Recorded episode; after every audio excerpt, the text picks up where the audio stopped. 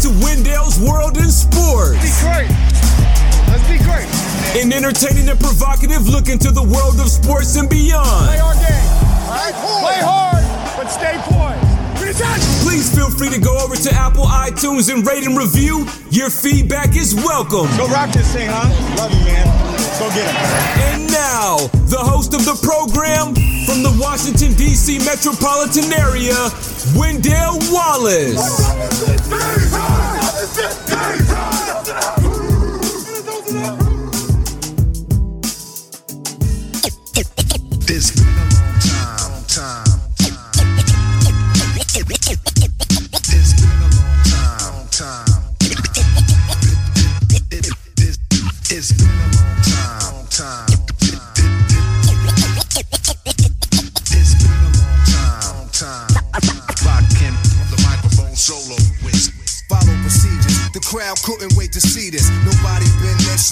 Awaited since Jesus. Who wouldn't believe this? I heard the word on the street is oh, I'm still one of the deepest on the mic since Adidas. They said I changed the times from the rhymes that I Oh, it's been a long time. It's been a long time. I shouldn't have kept you without a strong podcast to step to. Think of how many weak podcasts you slept through. Well, time's up.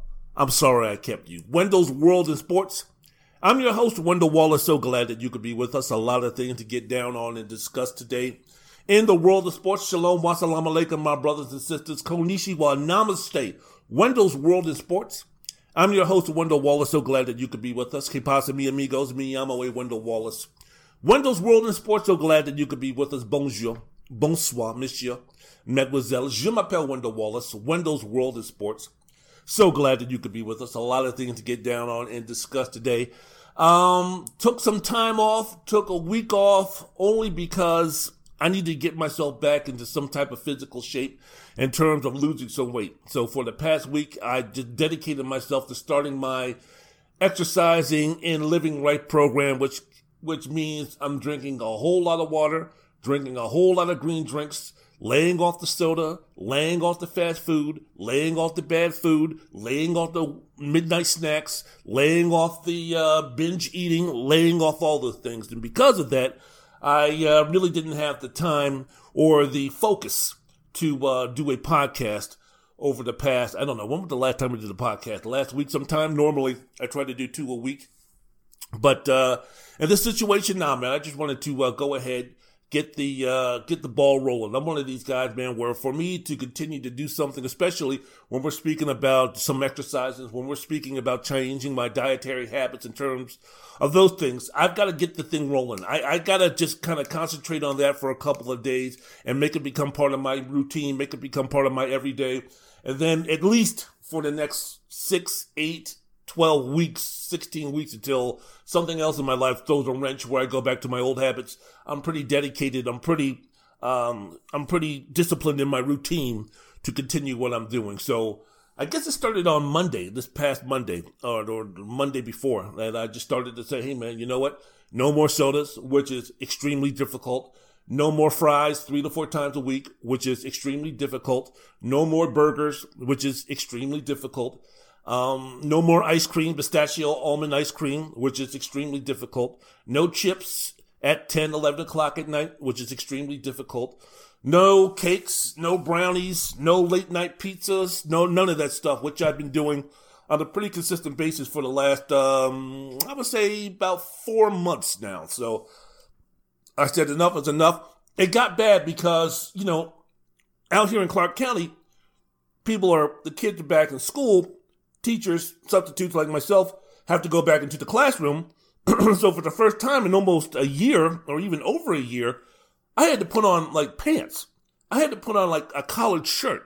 And for the past year, when you're sitting around and you're doing nothing, and for the most part, you've been just a lazy, pathetic loser like I've been in terms of the dedication to uh, keep myself in any type of decent physical shape and you're sitting around all day, you're not doing any type of moving, you're not doing any type of exercising, you don't give a damn what you're eating, you're eating fast food, not just three to four or five days a week, but also two to three times a day.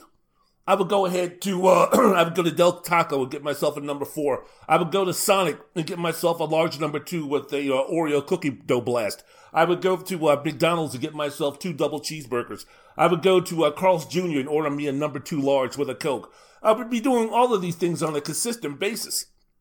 And, um, you know, when you're just living that lifestyle and you're just being a bum and you're being lazy and you have all the, um, I would say the excuses in front of you of why you can't go to the gym, why you can't eat right, why you can't use your juice blender, why you can't make a salad, why you can't fast for 24 hours, why you can't get more liquids in terms of water in your body. When you have all of these excuses because I'm not working and I'm worried about unemployment and I'm worried about when I'm going to be going back to work and I'm just being lazy and all these type of things, which I put in front of me and said, yeah, that's an excuse for me to uh, basically live like a bum like a loser bum. Then when I went ahead and that first time where I put my, excuse me, when I tried to put my pants on to get back to school, man, it was just like, I, ooh, it was, it was terrible. it was horrible. and I was just like, man, you tried on all the shirts that, you know, only six months ago, you're fitting no problem, this, that, yeah, easy. Now, None of my shirts are um, fitting for me. You know, you see my belly because the shirt is up and, you know, it's too small for me and all those type of things. So, you know, I just noticed these deals. I noticed the fact that I couldn't stand up for more than five minutes without my lower back hurting and my hips hurting. I you know going to the food store, walking around in the food store in about five minutes, my knees are hurting, my lower back is hurting. I'm not talking about any type of exercise. I'm not talking about running and jumping. I'm not talking about getting my cardio and anything like that. I'm just talking about normal everyday things. The fact that when I was standing up for more than five minutes, my right leg would start to become numb. And I'm thinking to myself, whoa, chief. whoa, man, this is, this is some goddamn serious shit. So it just got to the point where it's kind of like, you know what? it's going to take a while. I'm not going to be doing this to, uh, you know, walk down on the beach with my shirt off and all have all the 38 and 42 year olds look at me and go, ooh, I'm not doing any of that bullshit. None of the vanity stuff. I'm not trying to get myself in shape so I can, you know, woo anybody or, you know, have sex with anybody or have people oogle and ogle and all that kind of nonsense. No. I'm doing this. I'm getting back into shape. I'm going to get back into uh, a healthy lifestyle just for the fact that I want to be able to uh, put on my pants again and not feel uncomfortable for the entire day. When I wear these pants and I go to work, I'm extremely uncomfortable. You know why? Because the my belly is caught on my belt buckle. And every time I move, my belt buckle and my belly, the, the skin, the flesh on my on my belt, my my belly, and it hurts. So I'm up here every 15, 20 seconds adjusting my belt and my pants because um because of the uh, pain that it's causing me. I can't sit down in my car because my belly protrudes over my um over my belly, over my belt buckle, and um it hurts and it's painful. So I was like, yeah, man, wake up call. The um the sore knees, the sore back, the numbness in my right leg, all of those things. It was like, man, this it's time for you to uh, start getting serious again. So five days a week, I'm walking three to four miles a day, and that's all I can do right now is just walk, walking up a hill. But um, that's my main thing, just starting that very, very, very, very basic and uh, really changing my diet. I'm only eating once a day. I'm multiple times a day getting my 20 ounces of green juice with my Jack LaLanne juicer. So I've got my cabbage, I got my dandelions, I got my spinach, I got my kale, I got my broccoli, I got my tomatoes, I got my apples, I got all the things. I got my um my garlic, couple of cloves. Get in there, and the taste is terrible. The taste is horrible, but uh something that I got to do, man. It's something that I got to do. This is something that's not going to uh, turn around overnight. This is something that I got to, to uh, be diligent on, be disciplined on, and uh, you know, I made this mess. I have no one to blame but myself. So uh, I created this shape. I created the uh, type of shape that I'm in. So I have something to do about it. I can have something to do about it turning turning it in the other direction. But uh, so that has been the main reason why I haven't done a podcast in about a week. Been on a good groove. Been drinking a boatload of water, drinking a boatload of green drinks. The fact that, oh boy, when you get that craving to have a soda, and you know, and you're fighting, mentally fighting, that you can't have it. You can't stop by 7 Eleven and get yourself a big gulp, which I used to do all the time. All the time. Big gulp time, you know, my mixture of Dr. Pepper and Coke. 16 ounces of Dr. Pepper, 16 ounces of Coke. Ooh, that shit tasted good. You have that with um, some chips. You have that with some Funyuns. You have that uh, with um, with something like that. That was my go-to thing every night. Every night, late night. That was my deal. Get myself that big 32 ounce of Coke and, and Dr. Pepper mix.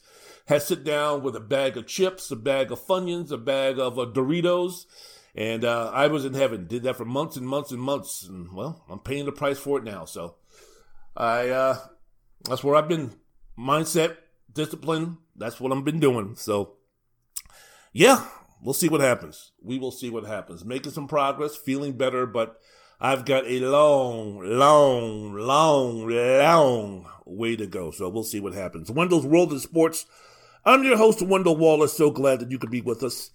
Um, a lot of things to get into today in the world of sports. I'm going to leave the uh, football alone. I'm going to leave the um, NFL draft alone. I'm going to leave Deshaun Watson alone. I'm going to leave what's going on with Russell Wilson alone. I'm going to leave, you know, what's happening with the number three pick, whether the San Francisco 49ers are going to draft Mac Jones or Justin Fields. I'm going to leave that alone. I think in my last couple of podcasts, you've uh, known my feelings about Justin Fields. You've known my feelings about Mac Jones. You've known my feelings about the 49ers entertaining the thought of selecting Mac Jones with the number three pick. I think over my last couple of podcasts. You've heard my thoughts and opinions about Deshaun Watson.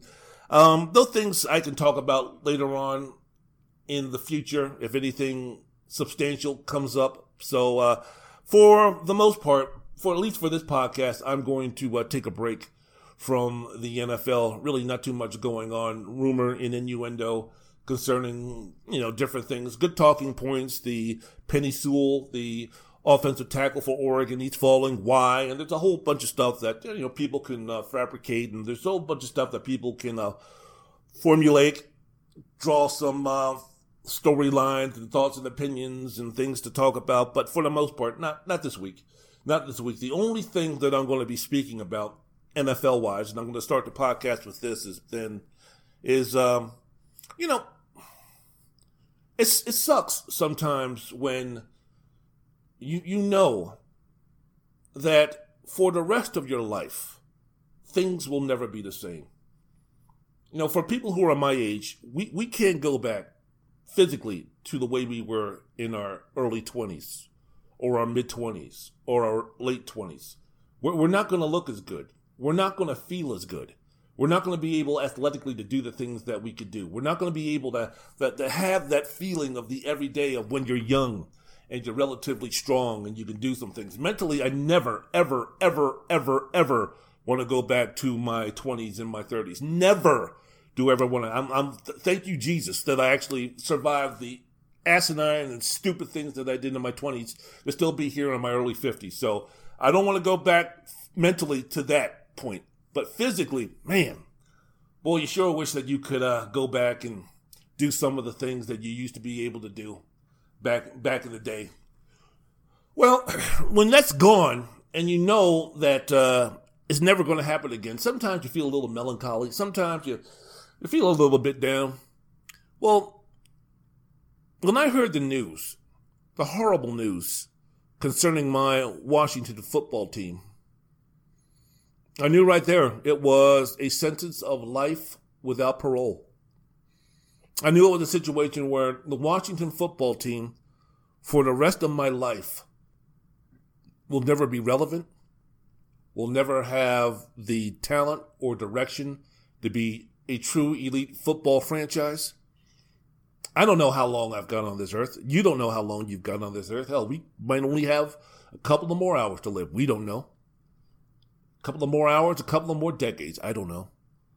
I'm looking to maybe max out if everything goes correctly, if everything goes great. If I got another 28 to 35 years left in me, hey, I'll take it. I'll take whatever the Lord gives me. But uh, if he says, you know what, try to do the right thing for the most part, you can make it for it. I'll make sure that you live another 30 years. I'll be like, cool, Lord, thank you very much. I appreciate that. So knowing that I've got anywhere between now to about 30 years left to go in my life, knowing that the Washington football team will never make it to a Super Bowl, will never be Super Bowl contenders, will never be an elite franchise, will never be really relevant again in the NFL, kind of saddens me. Kind of gets me in a little bit of depressing mood. Love football. Football is along the same lines as like my Halle Berry, my Lela Rochon, my Monica Bellucci in terms of the love that I have for sports. It's kind of like my second wife, the NFL, right behind the NBA, which is my life, my wife. Like the Georgetown Hoyas, which is truly my soul partner as far as my love of sports is concerned. But very, very short list in terms of the teams and the sports that I, I really, really care about. And the Washington football team, for the last I don't know, 30 something years has been right up there in terms of the team that I really, really care about, that I really, really want to see do well. I put a lot of passion into. And to know now, after hearing this news concerning the football team, knowing now that as long as this person is now in charge of the entire operation, knows that we're not going to make it to the Super Bowl. We're not going to win a Super Bowl we're not going to be relevant. We're going to continue to be a joke. We're going to continue to be an embarrassment. We're going to be a source of of just complete and utter embarrassment as far as football fans is concerned. It makes me sad. It makes me heartbroken. I don't want to go to another team. I don't want to find another team. I live out here in Vegas. I don't give a fuck about the Las Vegas Raiders. I'm a Washington football fan, man. Have been my whole life. But now this news, it's crushing. What do you do? What do you do? What I'm talking about is the Washington football team owner, Daniel Snyder. He's going to go ahead and buy all the minority sales of the team. He's going to do it for $875 million. Now, the news was first reported by Tyler Dunne of golongtd.com. I don't know if this story is, has an expiration date in terms of, well, yeah, no kidding. But you know, guess what? We're not talking about the Dallas Cowboys. We're not talking about the Pittsburgh Steelers. We're not talking about the Green Bay Packers. We're not talking about the Chicago Bears. We're not talking about any team of consequence. We're talking about the Washington football team, which outside of Washington, D.C., and maybe some folks in, I don't know, Virginia, maybe some folks in Delaware who are probably more Philadelphia Eagles fans. That De- Delaware is Philadelphia Eagle country. Maybe Philadelphia Eagle, Baltimore Ravens country. Maybe if you go down to the Carolina, South Carolina, might still have some remnants of fans who grew up watching the Washington football team, but I'm quite sure they're more geared to watching or cheering or rooting for or having their allegiance be with the Atlanta Falcons or be with the um, the, the Charlotte football team. So, you know, I know this news might not be something that's going to be leading off Sports Center, that Shannon and Skip are going to be talking about every single day, like if this was something concerning the Dallas Cowboys. So even though it might have happened maybe a little past its expiration date for me to be talking about it now, I'm going to do it anyway. The Washington football team owner Daniel Snyder is going to gain almost complete control of the franchise after the NFL Finance Committee cleared the way for him buying out his minority investors. There's going to be no brakes on this runaway truck heading over this cliff. Daniel Snyder is going to have complete and utter control of the Washington football team. The Finance Committee approved Snyder's application for a $450 million debt waiver. All 32 league owners voted in favor to allow Snyder to exceed the debt limit to borrow money to pay off the other shareholders of the team. Snyder only needed 24 of the 32 owners to vote in his favor of the transaction. He got all 32. And Mike Florio said, look, man, it's not like Daniel Snyder is the uh, chummy chum chum of all the owners. A lot of owners don't really like him that much, or, you know, he's not really a owner's favorite in terms of being in that room, but they all went ahead and said, you know what? Boom. They all did a Republican. You know how no matter how pathetic how low life, how scummy, how racist, how misogynistic a Republican is. Doesn't matter. no matter how racist of a bill, no matter how gerrymandering of a bill, no matter how race baiting of a bill, no matter how low life a Stephen King or a Matt Gaetz or a Louie Gohmert or uh, Dan Patrick, the other one.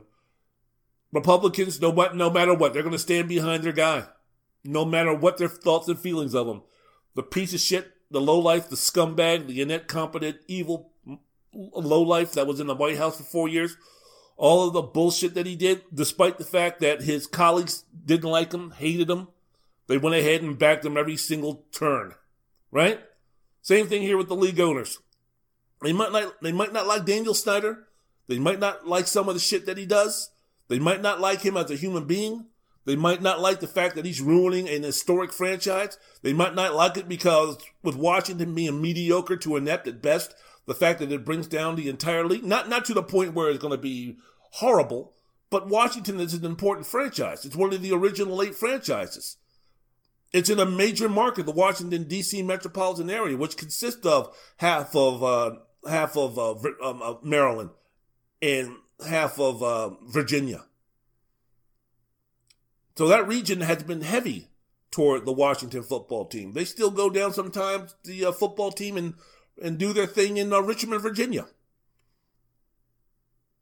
So the fact that Snyder is basically is basically going to have control of the team, which means that Washington is never going to be relevant, that hurts the league. That hurts the league when the Green Bay Packers are no good, when the Dallas Cowboys are no good, when the Chicago Bears are no good, when the Pittsburgh Steelers are no good. It hurts the league. But despite all that, and if it hurts the league, it might hurt their pocketbook. Despite all that, the owners are still like, yeah, go ahead. You know, go ahead and we'll approve this uh, situation where you can borrow more than what we allow to go ahead and buy your shareholders. We'll lend you that money. Well, we'll give you the opportunity to go ahead and borrow that money to uh, buy out the shareholders. Which means that the league won't force Snyder to sell the team. Oh, he's going to have complete control, man. Complete control.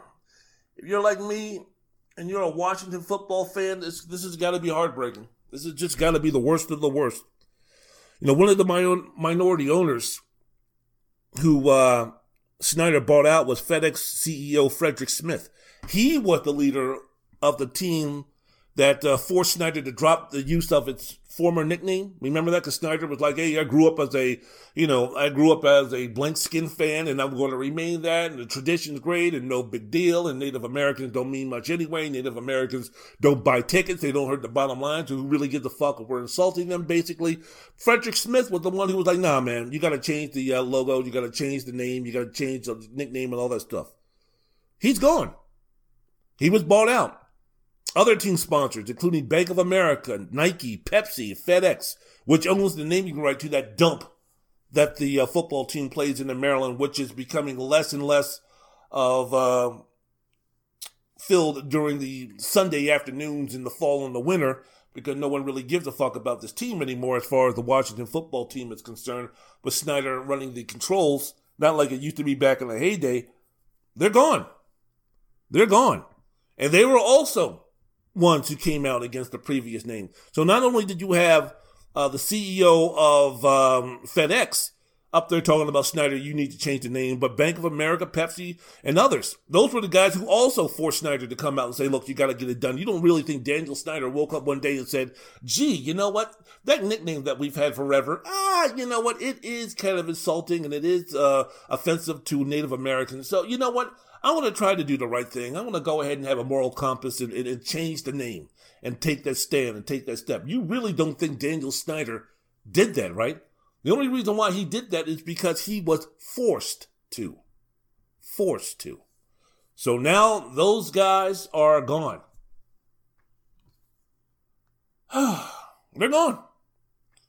Currently, Snyder owns 41% or 40.59% of the team with his mother Arlette owning 6.5% and his sister Michelle owning 12.55%. So it's basically he's a uh, he's in charge, man. He's in charge. So for this season, the team is still going to be called the Washington Football Team. They're still not going to have a logo. This is a joke. This is a clown show.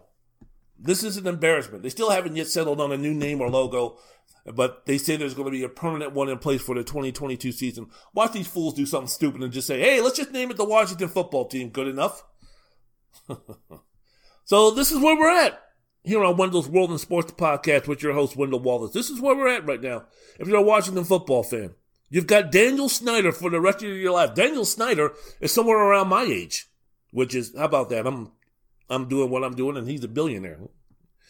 God bless him. But, you know, this is, this is what we got. So for folks who grew up in my era of watching the uh, Washington football team, from those who, like myself, grew up in the Washington, D.C. metropolitan area, for those who grew up and had the privilege of cheering for the team with Joe Gibbs, John Riggin, Joe Theismann, Art Monk, the Fun Bunch, the Hogs, Dexter Manley, Charles Mann, uh, Doug Williams, Mark Rypien, three Super Bowl championships within a 10 year span in the NFC East, the legendary battles we had against Bill Parcells and Lawrence Taylor and Mark Bavaro and Joe Morris and Phil Simms and those guys.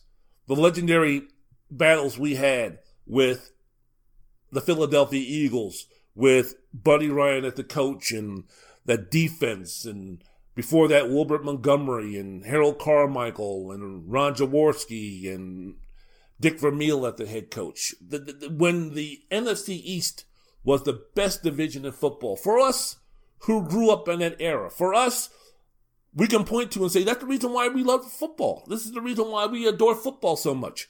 It's because we grew up in that era, watching those games and being part of those rivals and being part of that region, living in that region, being part, being inundated of what it means to be a fan of the Washington football team, professional football team, and everything that went with it. How can you not be a huge fan of this football team? I can understand someone who's 16, 18, 20, 25, even under 30, uh, even 30 years old. I can understand that generation looking at our generation saying, man, why the hell do you care so much about that piece of garbage team.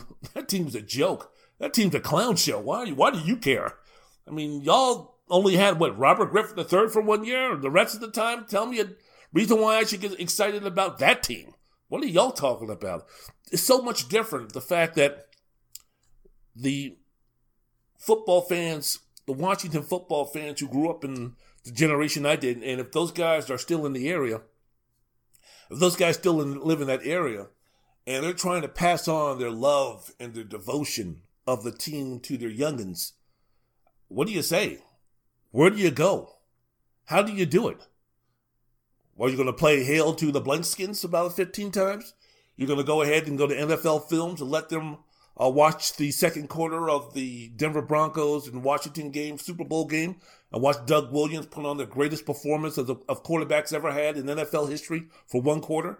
You're going to go ahead and play the uh, fourth quarter of the uh, Washington Miami Dolphins Super Bowl game, 1982, where John Riggins 44 yard touchdown, running over a couple of guys to uh, put Washington in the driver's seat for them to win their first Super Bowl.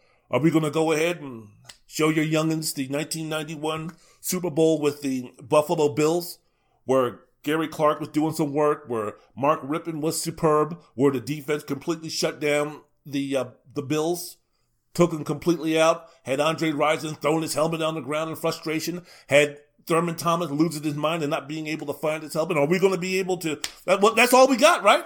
We've got that. And then what else do we have? Where else can we go? What else can we do? What else are we proud of? The one year with Robert Griffin III a few years ago? Maybe, possibly, yeah. Don't talk about this season where we won the NFC East. Big flipping deal with what, a 7 and 9 record? With what Tyler Heinicke as our quarterback? That's what we're building on?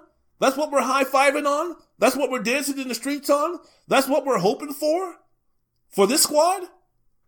In the same era as Patrick Mahomes? I mean, right there kind of guarantees you that we ain't going to be winning championships. We ain't going to be winning the Super Bowl for the next 10 to 12 years. I love Chase Young, but damn. Well, we got Ryan Fitzpatrick as our quarterback. Oh, here we go. Yeah. Great. I mean, you up there dancing around and talking about NFC East champs, NFC East champs. I kept telling you. I don't give a damn about winning the NFC East. What does it mean? It means we're going to get ourselves out of a position to draft ourselves a quarterback who can possibly help us down the way. It took us out of drafting Trevor Lawrence. Now, Jacksonville stunk out loud, so okay, with the defense that we had and some of the skill players that we had, okay, we weren't going to go 1 and 15, unfortunately. But damn, man, I wasn't up there talking about NFC East champs hip hip hooray with a 7 9 record. I don't care. I knew we were going to lose to Tampa Bay, and then the day after that, let's reevaluate and see where we're at. And where are we at? We're at number 19. What exactly can we do with number 19? Where are we going to go with the number 19 pick in the draft? What quarterback are we going to get with the number 19 pick? What capital do we have to possibly move up if NFL personnel are dumb enough to let Justin Fields slip? He ain't to go. Justin Fields ain't sliding down to the 19th pick. This ain't 1983 with the Miami Dolphins. This ain't Aaron Rodgers slipping to the Green Bay Packers in this draft. This is not one of those situations. We have played ourselves out of getting ourselves a possible franchise quarterback. Period. Trevor Lawrence, we ain't going to get. Justin Fields, we're not going to get. Trey Lance, we're not going to get. Mac Jones, we're not going to get. So what are we going to, who are we going to take a look at? The quarterback from Texas A&M or Kyle Trask out of Florida? That's our, that's our hope and prayer. What are we going to do? Where are we going? Now, I've heard that Ron Rivera was talking about, well, you know, we're not too worried about the quarterback position as of right now because what you do is you build around, and then when you have a team that's good enough to really do some things, then that's when you go and get a franchise quarterback. Look, coach, I'm not here to say you're right or wrong or, or, you know, say your philosophy on that is messed up or anything. I don't know. I mean, you're NFL head coach. You played in the NFL, so I mean, far from me to sit there and tell you how to do your job. But my thing would be like, isn't that last piece a hardest thing that you can get? Isn't in the world of football when you're building a franchise, the success of your franchise, isn't it starting with a quarterback who is good enough? A franchise quarterback? Isn't that the most difficult thing to get in the NFL? Pass rusher? Yeah. Left tackle, yeah. Fill in the other things you can get. And there's been more examples of really great players, impact players who have been drafted late in the draft, but drafted in the third, fourth, fifth, sixth round, maybe at a quarterback, maybe at a linebacker, maybe at a safety, maybe at a running back, maybe at an offensive guard. There's been few examples of quarterbacks who have been drafted late that have gone on to be part of championship teams, elite football contenders. Tom Brady is an outlier. Uh, we ain't getting another Tom Brady. We ain't getting a great quarterback in the sixth round. This ain't the 1957 draft with Johnny Unitas. This ain't the 1950s where someone can draft a Bart Starr in round 15 and then have him become one of the most successful quarterbacks in the 1960s. Name me a quarterback recently who has been drafted outside of the fourth or fifth or sixth round that has come in and had major success. You need yourself a franchise quarterback. You most of the time get that franchise quarterback in the first round. Where are we at? What are we doing? Where are we going? What's our plan at quarterback? Because you can ask the Chicago Bears how important it is to have a quarterback who can do something. Because even with a great defense, it don't mean jack if you don't have a quarterback who can play. You can ask the off, you can ask the Los Angeles Rams how important it is to have a uh, quarterback who can play because they had uh, awesome defense and they couldn't get it done because they had Jared Goff, the number one pick in the draft a few years ago not being able to get it done. Everybody see that Super Bowl against the uh, New England Patriots, which started the end of Jared Goff being a quarterback that could be considered a, um, a quarterback that could win a championship? Okay, maybe Jimmy Garoppolo that one year with the San Francisco 49ers, but still, I, I, I just don't see it. So with Coach Rivera talking about, yeah, we can build a great team around him and then plug in with a quarterback – are we talking about drafting him? Are we talking about making a trade for him? Are, are we still, are you still on board? I gotta ask you this, all right? Especially now since he's been in a little bit of legal trouble. that uh, maybe the asking price isn't so much. But hell, despite everything, uh, call me a bad guy, I don't care. But with everything that's going down with Deshaun Watson, if we can get him on the cheap, and when I say get him on the cheap, I'm talking about, you know, second round or a couple of first round picks and maybe one of the players off our defensive line or something like that. But if there's a way that Deshaun Watson can avoid any type of criminal charges, if I'm Washington, man, I'm desperate enough to say, okay, let's talk. Okay, is there any way, well, how much is this going to cost to get him out of the trouble that he's in? How much are we going to have to pay these females off if everything is going like it's going? Because the Washington D.C. metropolitan area, the Washington football fans, we ain't any different from anybody else in terms of we can get if we can get a guy in here who can play, if we can get a guy in here who can win us a championship, we'll forgive some of his sins, no matter how horrible they are. I mean, I hate to say this, but we are talking about the irrationality of sports and fans. And we are talking about a Washington football team that hasn't done jack shit in over 20 years. Cowboys fans, you think you guys are, um, you think you guys are, um, you know, are, are in the wallow, are in the mire of mediocrity. Take a look at us, your arch rivals, how bad we've been. So I'm at a position, at least you guys have Dak Prescott, who has a six round pick. Was he, was he third or sixth out of uh, Mississippi State? Okay, he has a chance. He has a chance. Possibly he has a chance, but for the most part, that is not the norm. The Cowboys got extremely, extremely lucky with that. So just rewinding it all the way back to uh, Washington. When was the last time we had anything worth a damn at the quarterback position? And now we have an opportunity to get ourselves Deshaun Watson. I hate to say this. Damn, I hate to say this. But uh, did he rape any of these women? I am, I hate to say this. I hate going down here. I hate going down here. And I know it's wrong. And I know I shouldn't be doing this. I know I shouldn't be saying this, but man, Deshaun Watson in the Washington football uniform for the next 10 years. Woo, man. And this is on the assumption that he can rebound from this and he can continue to play top three, top five quarterback for the next 10, 12 years.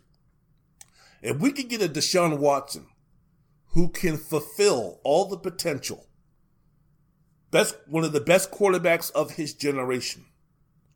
Hall of Famer.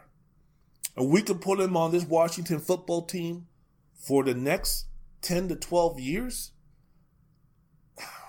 Man, you don't think that we can make excuses for what he's been accused of? I think so. That might be the only chance. Maybe in a situation like this, Deshaun Watson and Daniel Snyder, maybe they, these guys both deserve each other in some weird, pathetic way. But uh, that that that might be the only thing. But we're pick, we're picking at 19, man. Trey Lawrence isn't Trey Trey Lawrence. Trevor Lawrence isn't walking through that door. Trey Lance is not walking through that door. Justin Fields is not walking through that door. Where are we at? Where are we going? What are we doing? And now, the situation that I just mentioned, Snyder in complete control, we're screwed. We are screwed. I am screwed. You, you are screwed. Wendell's World of Sports. I'm your host, Wendell Wallace. So glad that you could be with us. What, what, what? You want to hear some of his greatest hits? Daniel Snyder being owner of the squad.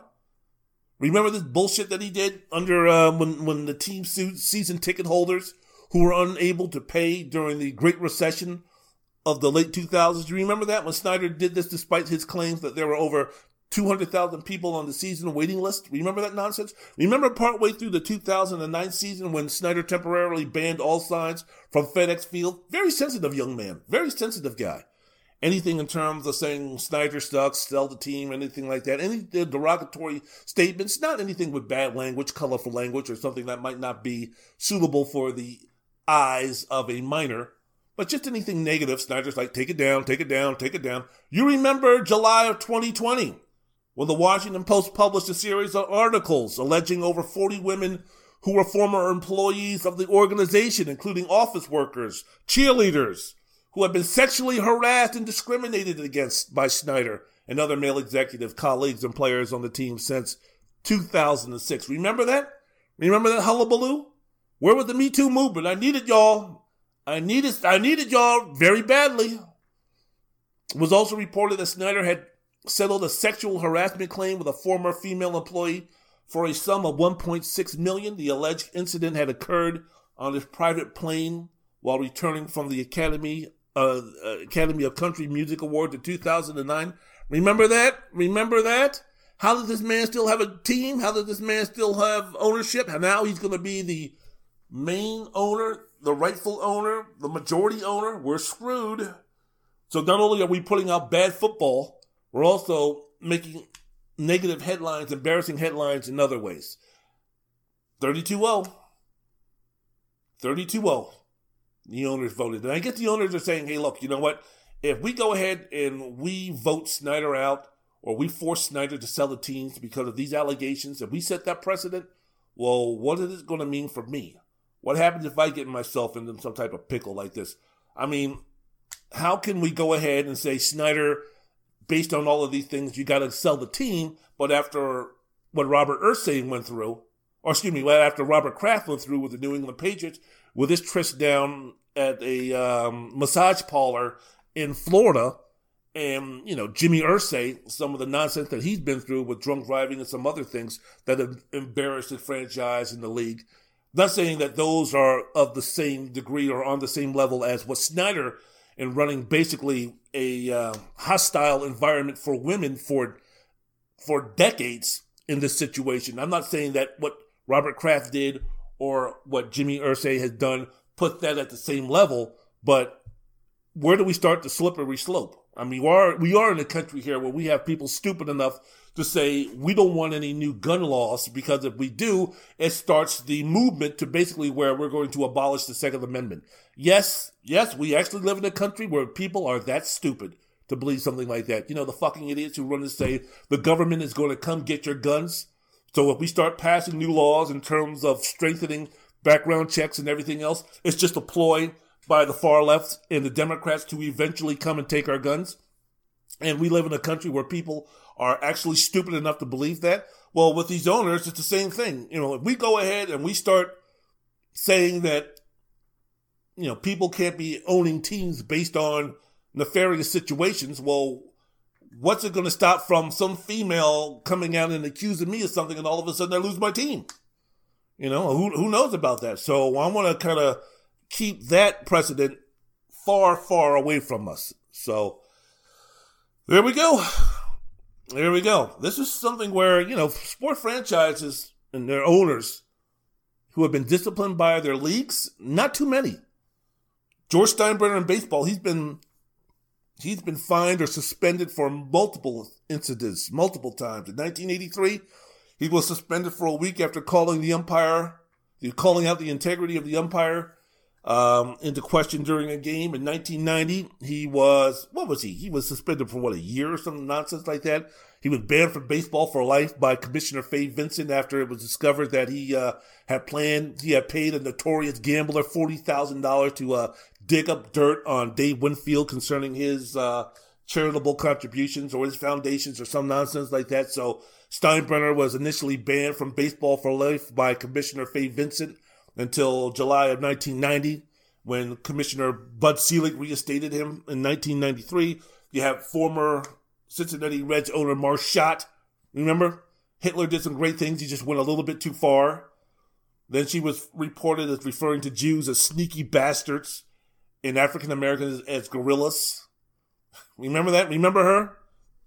She would have her dog Schottzie or some nonsense like that walking around the uh, the grounds of Riverfront Stadium. Remember her?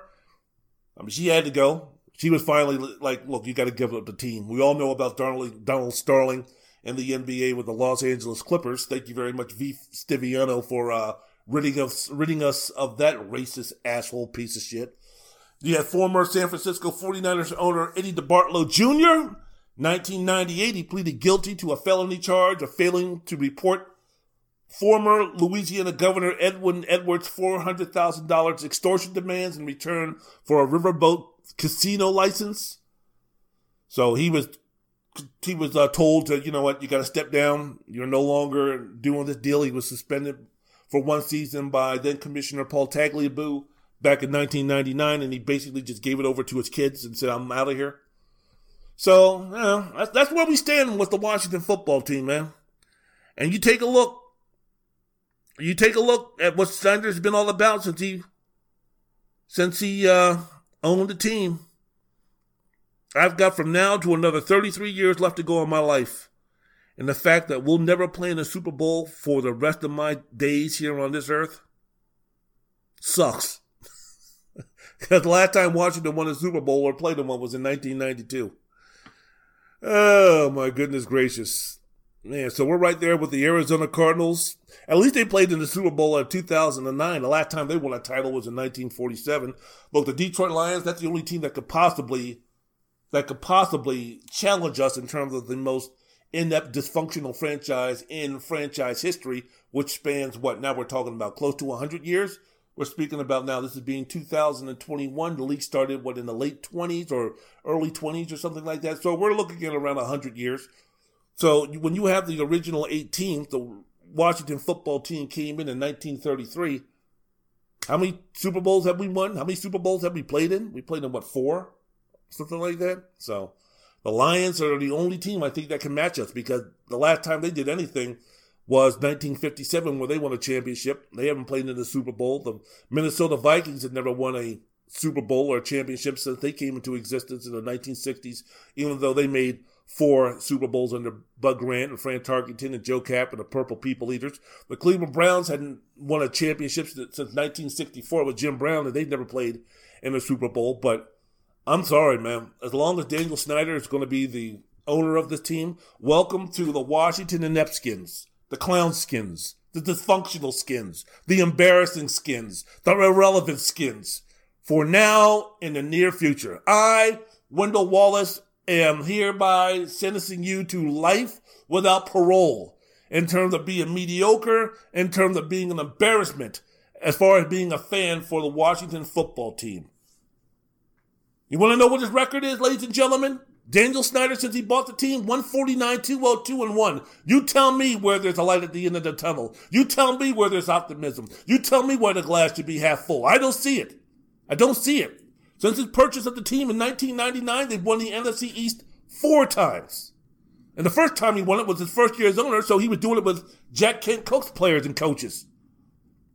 After that, he didn't win a title until 2012 with RG3, that magical year, 10 and 6. And then in 2015, they won the division with a 9 and 7 record. Kirk Cousins and uh, Jay Gruden at the quarterback. And last year, they won it with a 7 and 9 record. That should be an asterisk. Like, we should be proud of that. Are we going to put a banner up there? NFC Division Champs 2020? Just don't just make sure you don't put the record up there. So in his 20 plus seasons as an owner, he's had third. I'm speaking of Snyder with Washington. 13 losing seasons in his 20, 20 plus seasons as an owner. He's finished last or second to last in the division 16 times. He's lost 10 or more games nine times as an owner. Where is the optimism here? Tell me where I'm wrong. Tell me why I'm being overdramatic, melodramatic. Tell me. Tell me why I should be optimistic. He's had eight coaches in over 17 years. We went from Norv Turner to Marty Schottenheimer, the Steve, old Steve Spurrier, he was a good one, back to Joe Gibbs, then Jim Zorn. Woo, Jim Zorn. When no one else took the job, Jim Zorn came in. Oh, we'll give you the job. Mike Shanahan, Jay Gruden, Ron Rivera. He, he's been through a plethora of different type of coaches. All of them have ultimately failed. So it's it's just the way we're just going to be facing dysfunction embarrassment, and it's bad for the league. I'm telling you here on Wendell's World and Sports podcast with yours truly, Wendell Wallace. It's bad for the league to have the Washington football team be this bad. In historical terms, they're one of the original eight members, along with the New York Giants, the Chicago Bears, the Arizona Cardinals, the Green Bay Packers, Detroit Lions, Pittsburgh Steelers, Philadelphia Eagles. We're right there in terms of that bedrock, in terms of that foundation of the greatest league of them all, at least here in North America. It hurts the league when the team is going to be this bad. When you have one of your charter members be this bad. At least with the Chicago Bears, you got the Green Bay Packers. At least with the Detroit Lions, you've got the uh, you, you got some teams surrounding them that are halfway decent. It's, we're, we're we're stuck. We're screwed. Hail to the dysfunctional skins. Hail defeat. Brave on a warpath. Embarrass all DC. Wendell Wallace, you have now been sentenced life without parole to dysfunction, ineptitude, and embarrassment. Your partner, your crime, your partner in life, Daniel Snyder, and the Washington football team. One, two, three, four.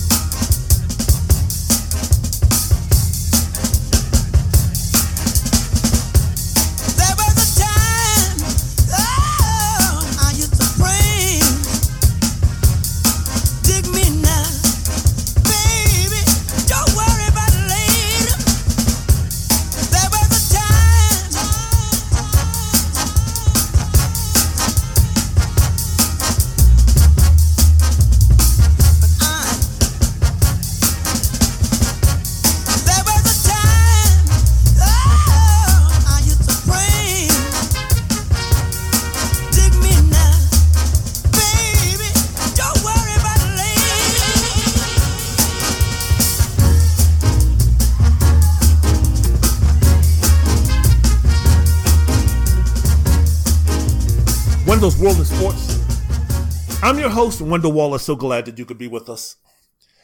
NBA, Kevin Durant, KD came back and played Wednesday night against the New Orleans Pelicans.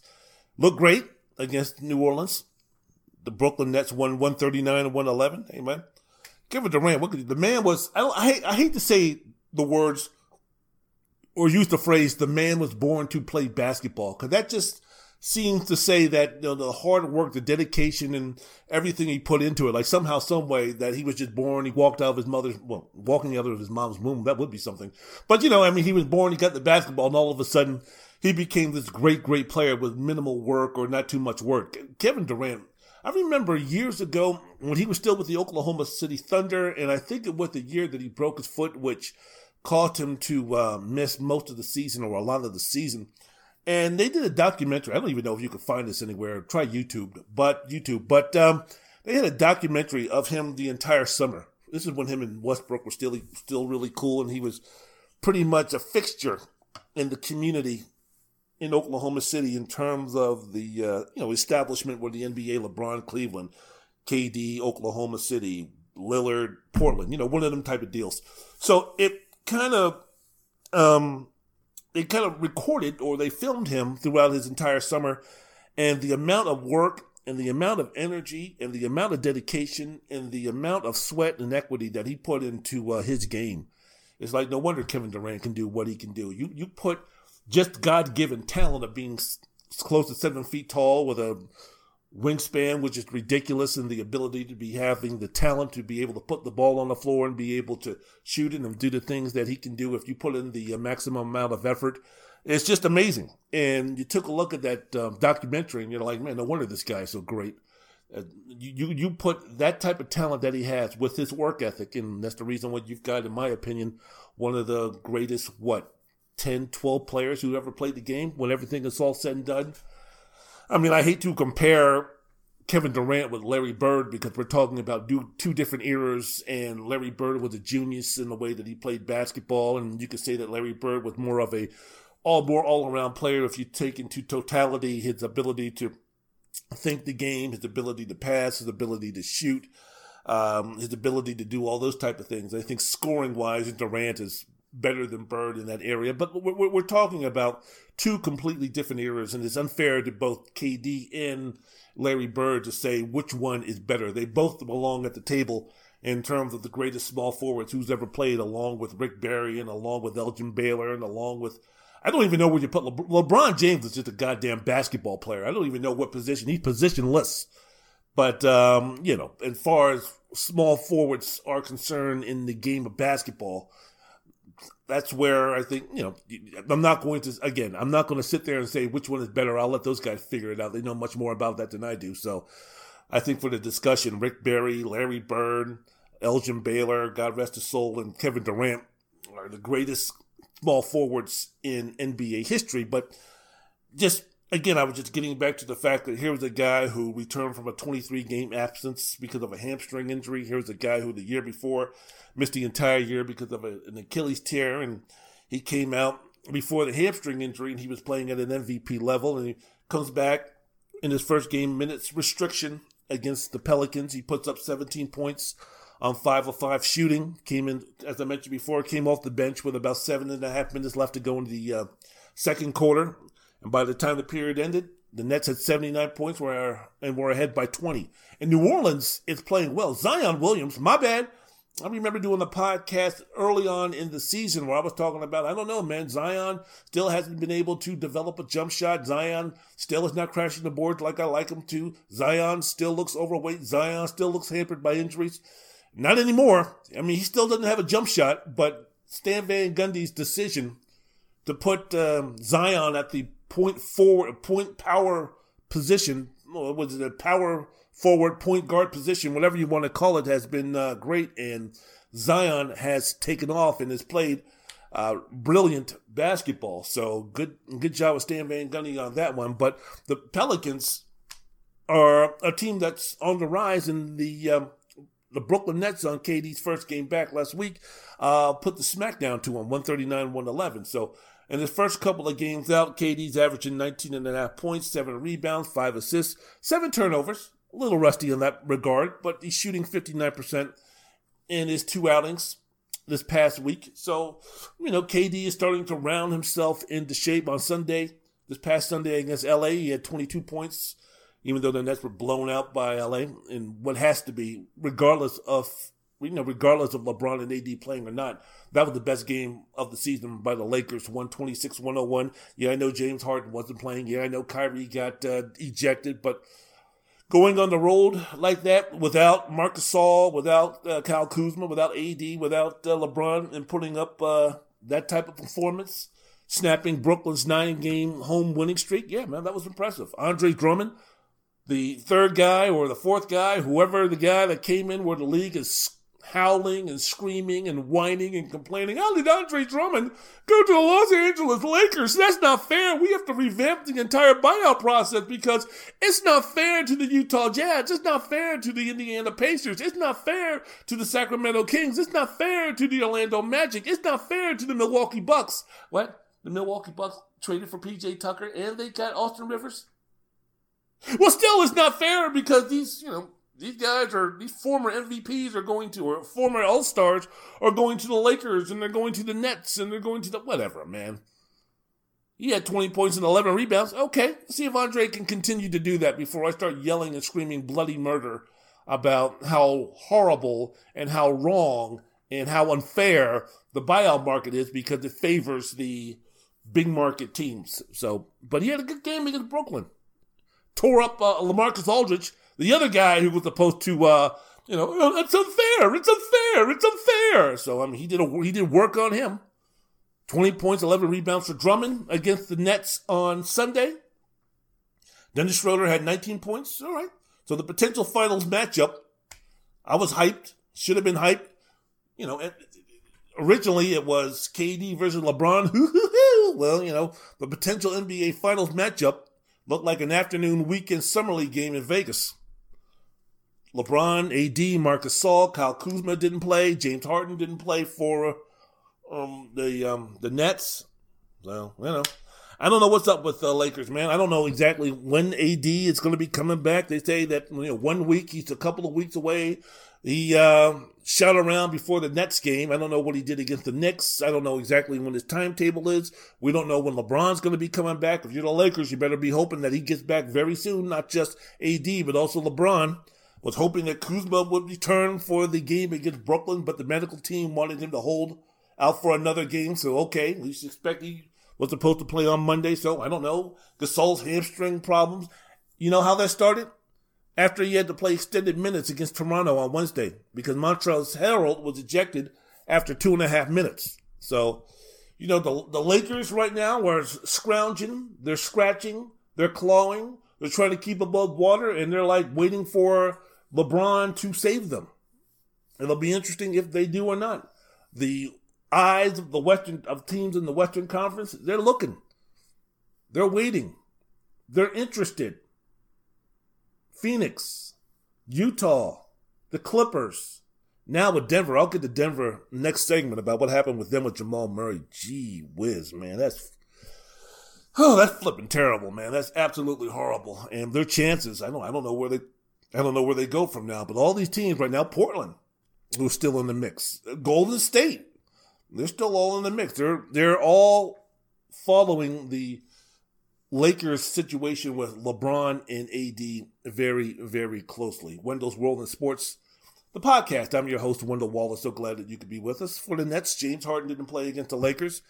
He had a strained right hamstring. I don't, I, I, I, I, I don't know exactly if it's a situation where they're just holding him out for, you know, a hamstring quote unquote rest type of deal where it was like, look, man, if this was the playoffs, yeah, James would be out there and he'd be giving it a go and he'd be maybe 65, 70, 75%. So this is not a situation. I don't know. When you say strained, it's not a torn, of course. So thank God for that. But situation where, I mean, what are we talking about here? Is James Harden not playing because of the strained right hamstring is preventing him to play?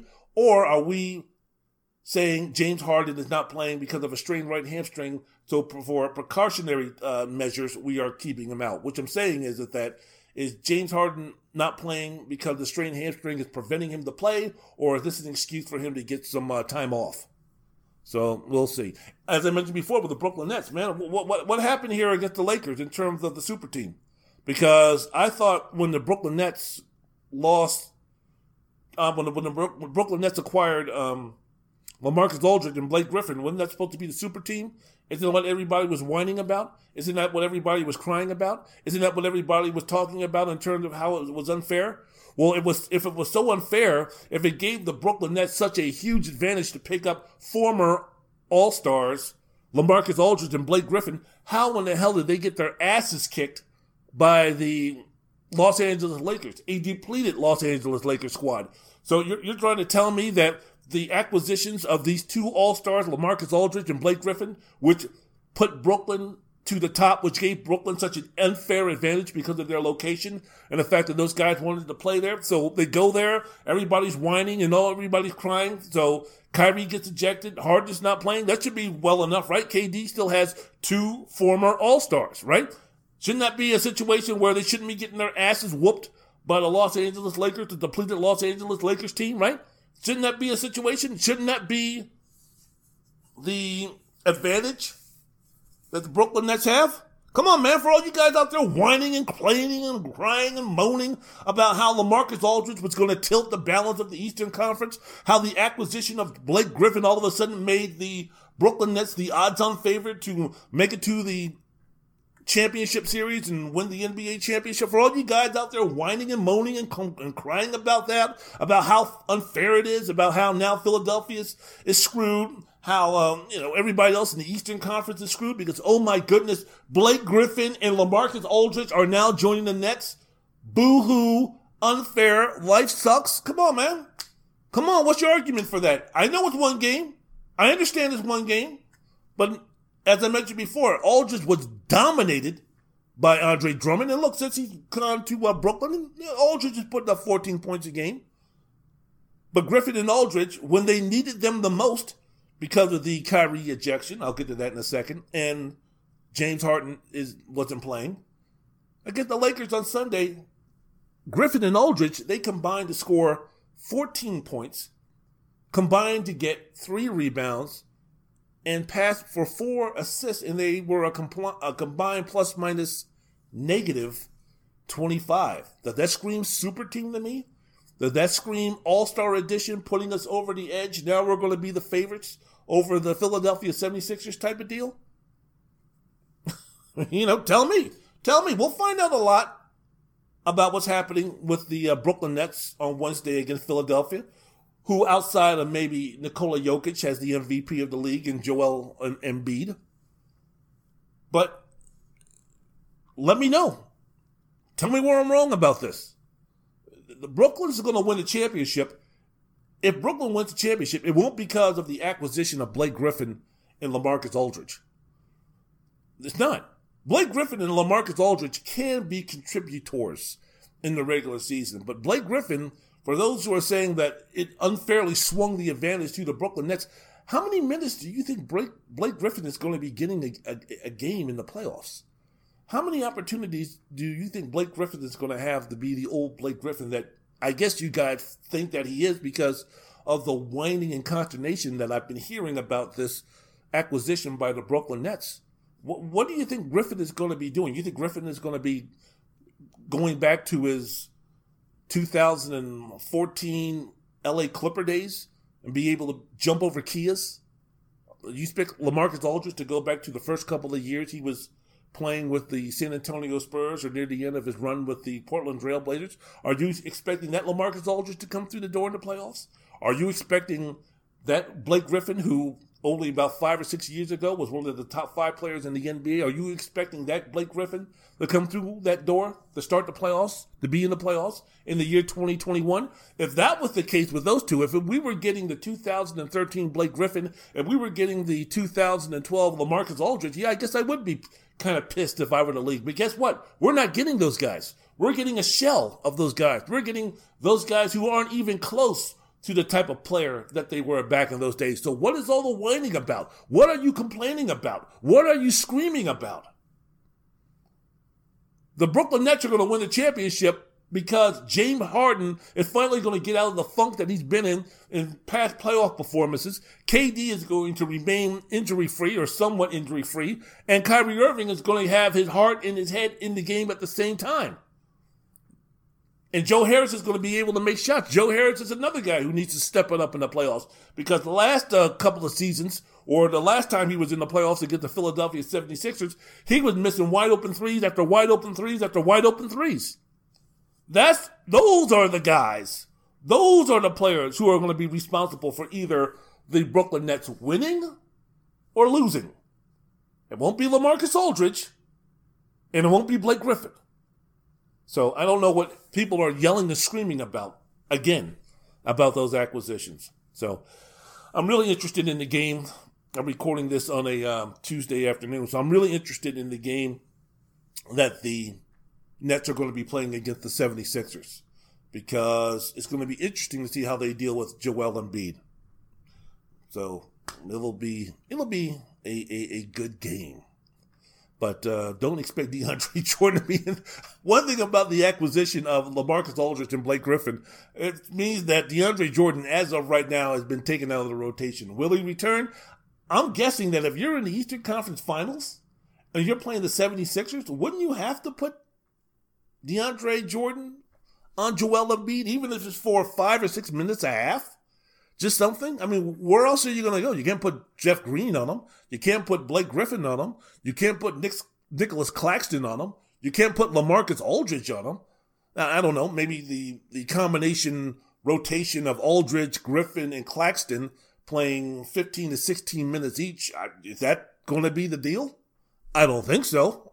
Not against Joel Embiid. If, if Embiid is going to be in the playoffs in the Eastern Conference Finals and he's going to be averaging 38 to 40 minutes a game, so for 40 minutes, you're going to have to uh, uh, parse those minutes to the combination of Nicolas Claxton, Blake Griffin, and LaMarcus Aldridge. That's going to be enough to slow him down. Aren't you going to have to use DeAndre Jordan? I would say at least 10 to 12 minutes, right? At the very least, I don't know. I'm not Steve Nash. I'm not the coach. I'm not in practice. I don't know. I don't know. I'm just, I'm just, I'm asking. I'm just asking. Wendell's World in Sports. I'm your host, Wendell Wallace. So glad that you could be with us. So when is James Harden going to return? That's another deal. As, as I mentioned before, look, he's played four minutes in April. Now, when it's April 13th, not April 31st, but what's the situation here? What's going on right here? I mean, again, are is, is, is this hamstring injury? The New York, the Brooklyn Nets and these hamstrings, man, I tell you, I'm very vague very uninformed about KD during his 23 game absence, when he was going to come back, hamstring, when was the hamstring. We'll, we'll, have KD come back this time. Oops, nope, we're going to have KD come back this time. Oops, nope, we're going to have KD come back the next time. Oops, we're going to, oh, he is going to play. and he's going to play. He's going to come off the bench.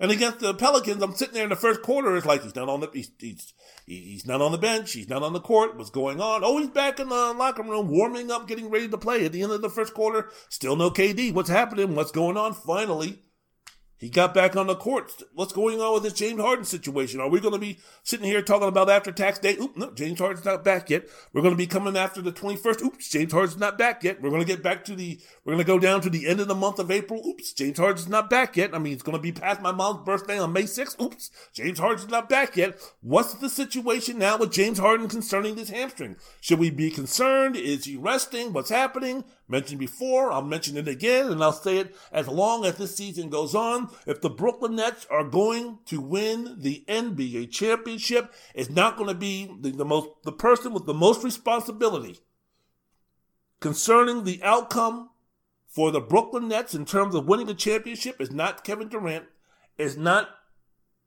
Kyrie Irving. It's going to be James Harden. And maybe the Brooklyn Nets realize that. So again, Maybe it's a situation where, yeah, James Harden wants to be a warrior. He wants to play 82 games. He wants to show the old heads and the old school that, you know what, I'm just as old school as they are, and I'm going to go out and I'm going to fight through this and blah, blah, blah. And I'm going to show you what a warrior I am and all that nonsense. That might be fine. That might be cool. That might be great. But the Brooklyn Nets are saying, whoa, slow down.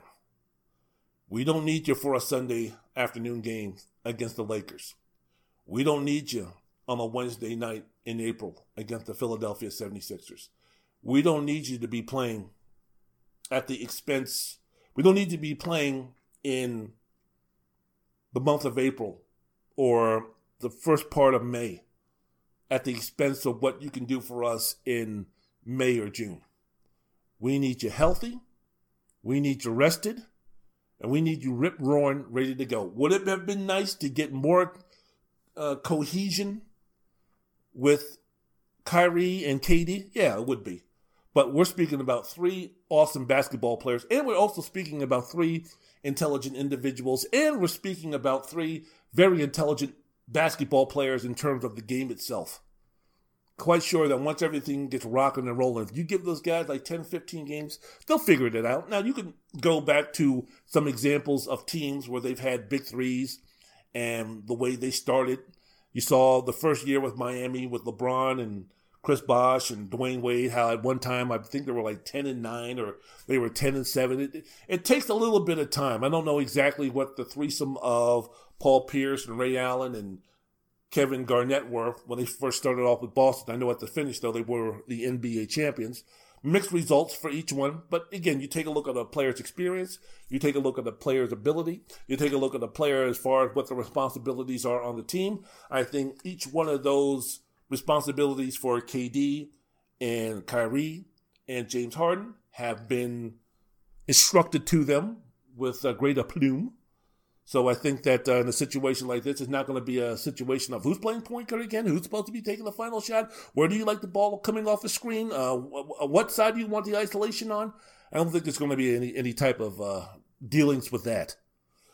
So again, you're dealing with guys who have been in the league. Kyrie's been in the league ten years, right? At the very minimum. Well, I mean, look, James has been in the league over 10 years. KD has been in the league over 10 years. KD is a multiple time champion. Kyrie is a champion.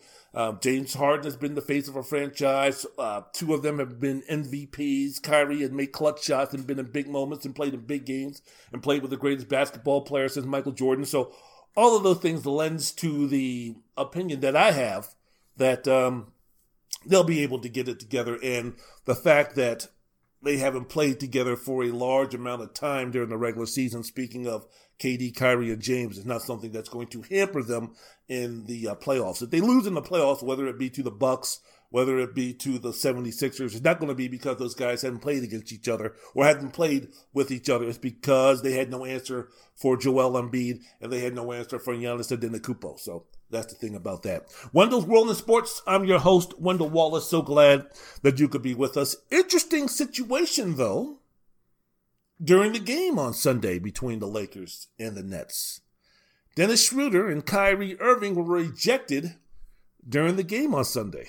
so, what Schroeder said about the ejection in the postgame, he said that I didn't know at first what we got double technicals when he came up to me That's the first thing. But after that, I kept asking him what he. Speaking of Kyrie Irving, I kept asking him what he was what he is talking about. Then he kept talking, kept talking, and he got kicked out or got the second technical. I said bye. I don't even know if I waved at him. I probably did. He said, this is the referee, he said, you going too because you waved at him. And I d- didn't even know that I got the first technical with him when he came up to me. If, let me see, it happens. I can't take it back. I just try to move forward. Everybody was like, eh, you know, no big deal as far as the Lakers were concerned. Um, Frank Vogel was like, hey, uh, you know, I love his spirit. I love his uh, fire. I love his passion. We'll, uh, we'll, we'll, uh, we'll be happy to uh, deal with it. A Patrick, Patrick Beverley clone in that situation. Now, referee Zach Zarba explained why Schroeder earned two technicals in an ejection. He said this per ABC News. He said after being assessed the first technical fouls, both players were warned against to move on. And so when Irving couldn't stop yelling at Schroeder, he was then taught then he was then asserted his second technical foul and ejected. And after Irving's ejection, if you look at the video, Schroeder kind of waves goodbye at him in a taunting manner, and that's why he was issued a second technical foul and ejected. I, I saw the whole hullabaloo. It was nonsense. It was bullshit. They weren't coming to blows. It was not going to be anything. I think Zach Zarba was, you know, kind of like, you know, wanting to let everybody know who was in charge. Zach, you also have to recommend, you also have to know that this is a nationally televised game.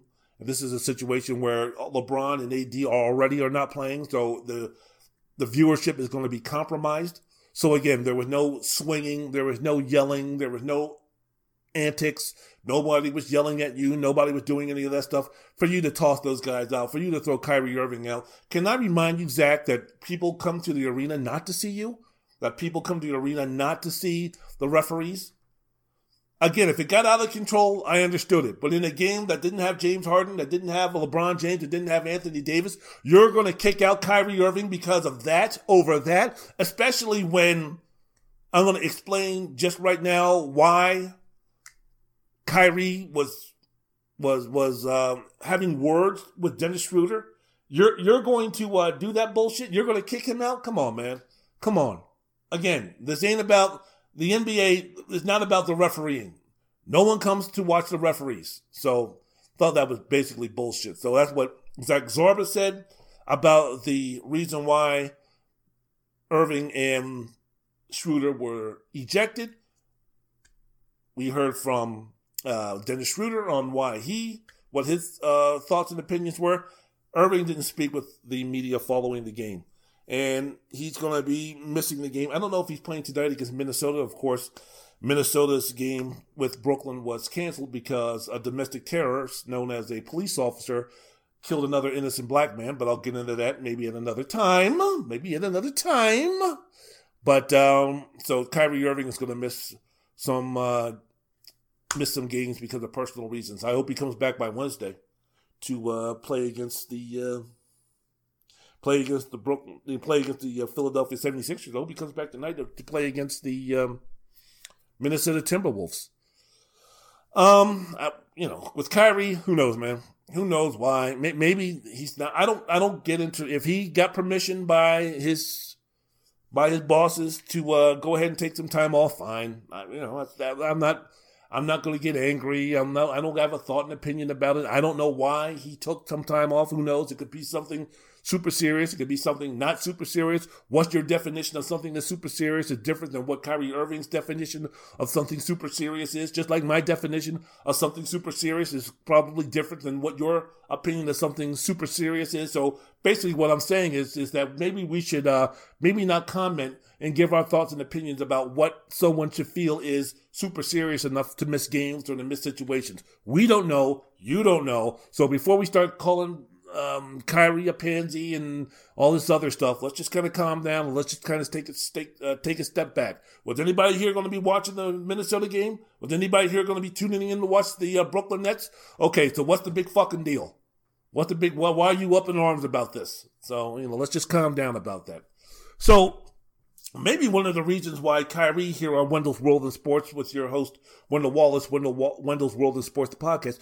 Maybe one of the reasons why Kyrie is upset and wants to take some personal time is because what is being reported as to the reason why Kyrie was upset and eventually got ejected and got into the face of Dennis Schroeder. It's being reported that Schroeder used a racial slur toward him. And uh, basically, what it said, I saw this on Twitter, so take it with a grain of salt, but if we're speaking about a racial slur, this seems about right. It said that all, it said all Dennis said was, God damn, nigga, if you back the fuck up with your breath rocking. So Kyrie took that and made it into a bigger deal than it was because he was getting, you know, fired and he was getting roasted up. So, I mean, okay. All right. And then on Sunday, Irving said in his Twitter account that the N word is a derogatory racial slur. Never forget it's foul in true history. Throw that N word out the window right alongside all those other racial, all those other racist words used to describe my people. We are not slaves or ends. So, my thing about Kyrie, all right, all right. I, my thing is, man, how long you been playing in the NBA? How long you been playing basketball? I mean, this is the first time that you've heard that word before made on the uh, uh, thrown out on the court. That's the first time you've uh, heard that, you know, in a game situation. Interesting. I don't know why this is the one time that it kind of got you uh, kind of fired up. Maybe because Dennis Schroeder, I mean, you know, I mean, you know, black folks are like, I mean, Dennis Schroeder might be black, but he's German. He's up, you can't be up there throwing out that word, that, that colloquial term like that. He's German. He ain't American. He ain't a black man. He ain't gone through what we've been through. What, what, what, in the hell is he doing? Maybe that what Kyrie got upset about. I don't know. I have no idea. But again, I can't believe that this is the first time that someone has called Kyrie that word or he's heard that word uh, on the court or in society in general. I just I just can't I can't buy it. So now the fact that he went ahead on Twitter and made that statement, all right, all right, that's fine. That, that's cool. That's good. And I agree with that. You know, I mean, I don't use that word when I'm speaking with others. I definitely don't use that word when I'm speaking with white folks or Hispanic folks, of course. But you know, I have people, my friends, good friends. They you know, they call me that word. That's fine. I don't use it. That doesn't make me better than anybody else. It doesn't make me more or less black than anybody else. It doesn't make me more or less woke than anybody else who does use it. It doesn't make me more 100 keeping it real than people who do use that word or don't use that word from the African American community. It's just a word that, uh, that people use. I don't know. I've, I've always been interested. Like, you know, like females will call each other bitches and use it in a either derogatory term or use it as a term of endearment. I don't know in terms of any other. I don't know. I'm asking the question, or I'm speaking out of ignorance on this in terms of. I don't know if there's a derogatory word that Hispanics call each other, or Asians call each other's, or homosexuals call each other's, or what. You know, because it's one of them things. I mean, you know, a black man can call another black man that name for the most part, at least in our community. It's pretty much, you know, the rule of the law in terms of, look, man, we can call somebody that name and you know we ain't gonna be throwing fists. You know, now if a white man says that to a black man, I don't give a damn. I don't care if he's a wigger. I don't care if he's down with the brothers. I don't care if he's from the same neighborhood. I don't give a damn. If you're white, you don't use that word at least around a bunch of black folks. Period. End of discussion. Done. I don't care what the relationship is. Done. You don't do that. Now black folks can call each other that. That's you know that's that's kind of like the rule. That's kind of like the deal concerning those situations. I don't know what it's like in the Hispanic community. I don't know what it's like in the Mexican community. I don't know what it's like in the Asian community.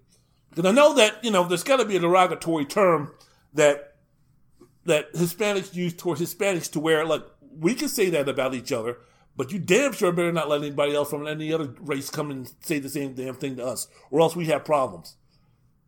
So I don't know. I don't know. But what it also points to me with Kyrie is that he's just bored with basketball right now. I think that's everything that's swirling.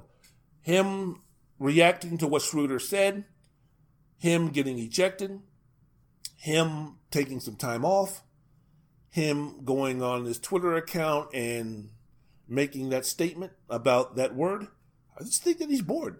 I just think that he, you know, if I was the Brooklyn Nets, if I was Joe Tsai, if I was Joe Tsai and had a couple of billion dollars, oh boy, I would be one happy son of a gun.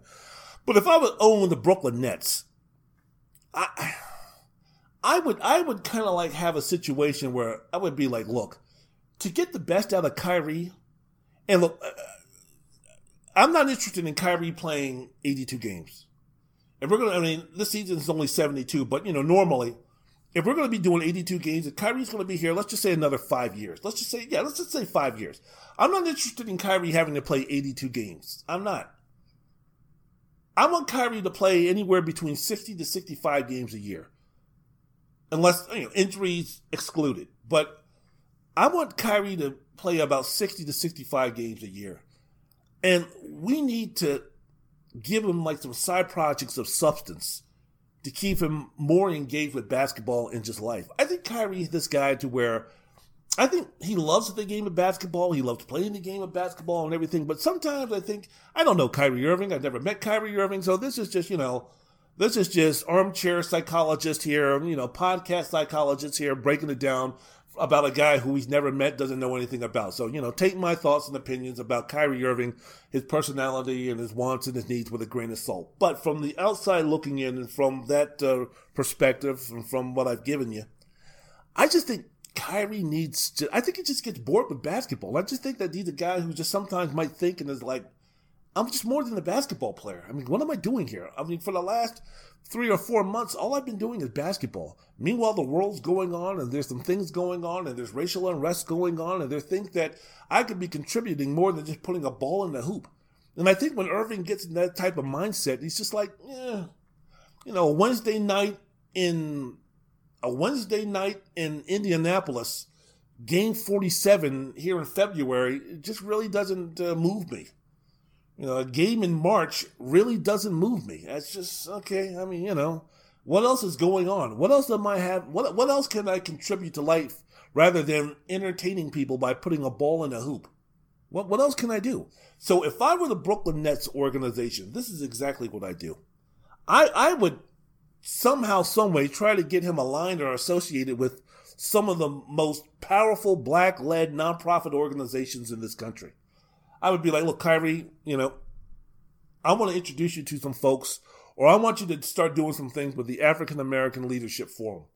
It's the uh, leadership forum is comprised of over 1,500 African Americans who self-identify themselves as thought leaders, influencers, influence builders, and ambassadors. What they do is they lead volunteers and they give their time and talents and, and treasure to build a just society that works well for everybody. I want you to get in touch with them. And I want you to see what you can do to help them. And if it means that, you know what, you miss a week of games or you miss three or four games because you're participating in some of their leadership groups or some of their things that they're doing, that's fine. We don't mind. You go ahead and do that. You can go away from the team and do those type of things. You know, I would get him in touch with the Black Organiz- Organization for Leadership and Dignity as a national training intermediary focused on transforming the practice of black organizers in the U.S. to increase their alignment, impact, and sustainability to win progressive change. It says Bold carries out its mission through training programs, coaching, and technical assistance for Bold alumni and partners. I would get Kyrie into something like this. I would get him into like the the black P the Black PAC, Black PAC which is an independent black led organization that uses the power of year round political engagement in, elections for to change our, our economic justice and political system. Since its founding in 2016, Black PAC has helped galvanize black voters to the polls to elect governors, lieutenant governors, attorney generals, U.S. senators, and state legislators. That's that's what I would do with Kyrie Irving. Go join one of them groups, man. And you know, there might be a situation. Well, you know, if he gets too wrapped up into this, you might not, you might not get him back. But I, I just think to get the best out of Kyrie Irving, I think when you just put him in a box of being a basketball player and give him the responsibility of just a basketball player, I think he, in some ways, resents that, and that's just something that he ain't down with. And I think that's a lot of times he might rebel from that. So I would try to see what I can do to entertain and quench the thirst of knowledge for Kyrie Irving and more than just how many points can you put up, how many All Star games can you play in. And like I mentioned before, his main deal would still be playing in the NBA, of course. His main deal would still be look, wanting, wanting to win wanting to win a championship. But in a long season like this, where I think Kyrie Irving needs more stimulation than just the day to day of being a basketball player, if Black PAC is doing some things and you know they're galvanizing some you know some some situations where they're trying to elect governors or lieutenant governors, which he finds uh, important, go. go. Take a week off. You know, go down there, do some marching, go to a speech, go to a meeting, do that.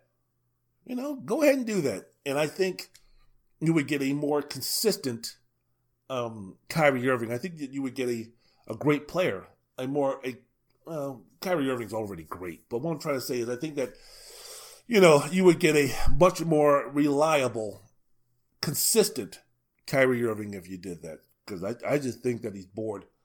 And I think that doing that would offer him great stimulation to uh, be an even better basketball player than he is right now.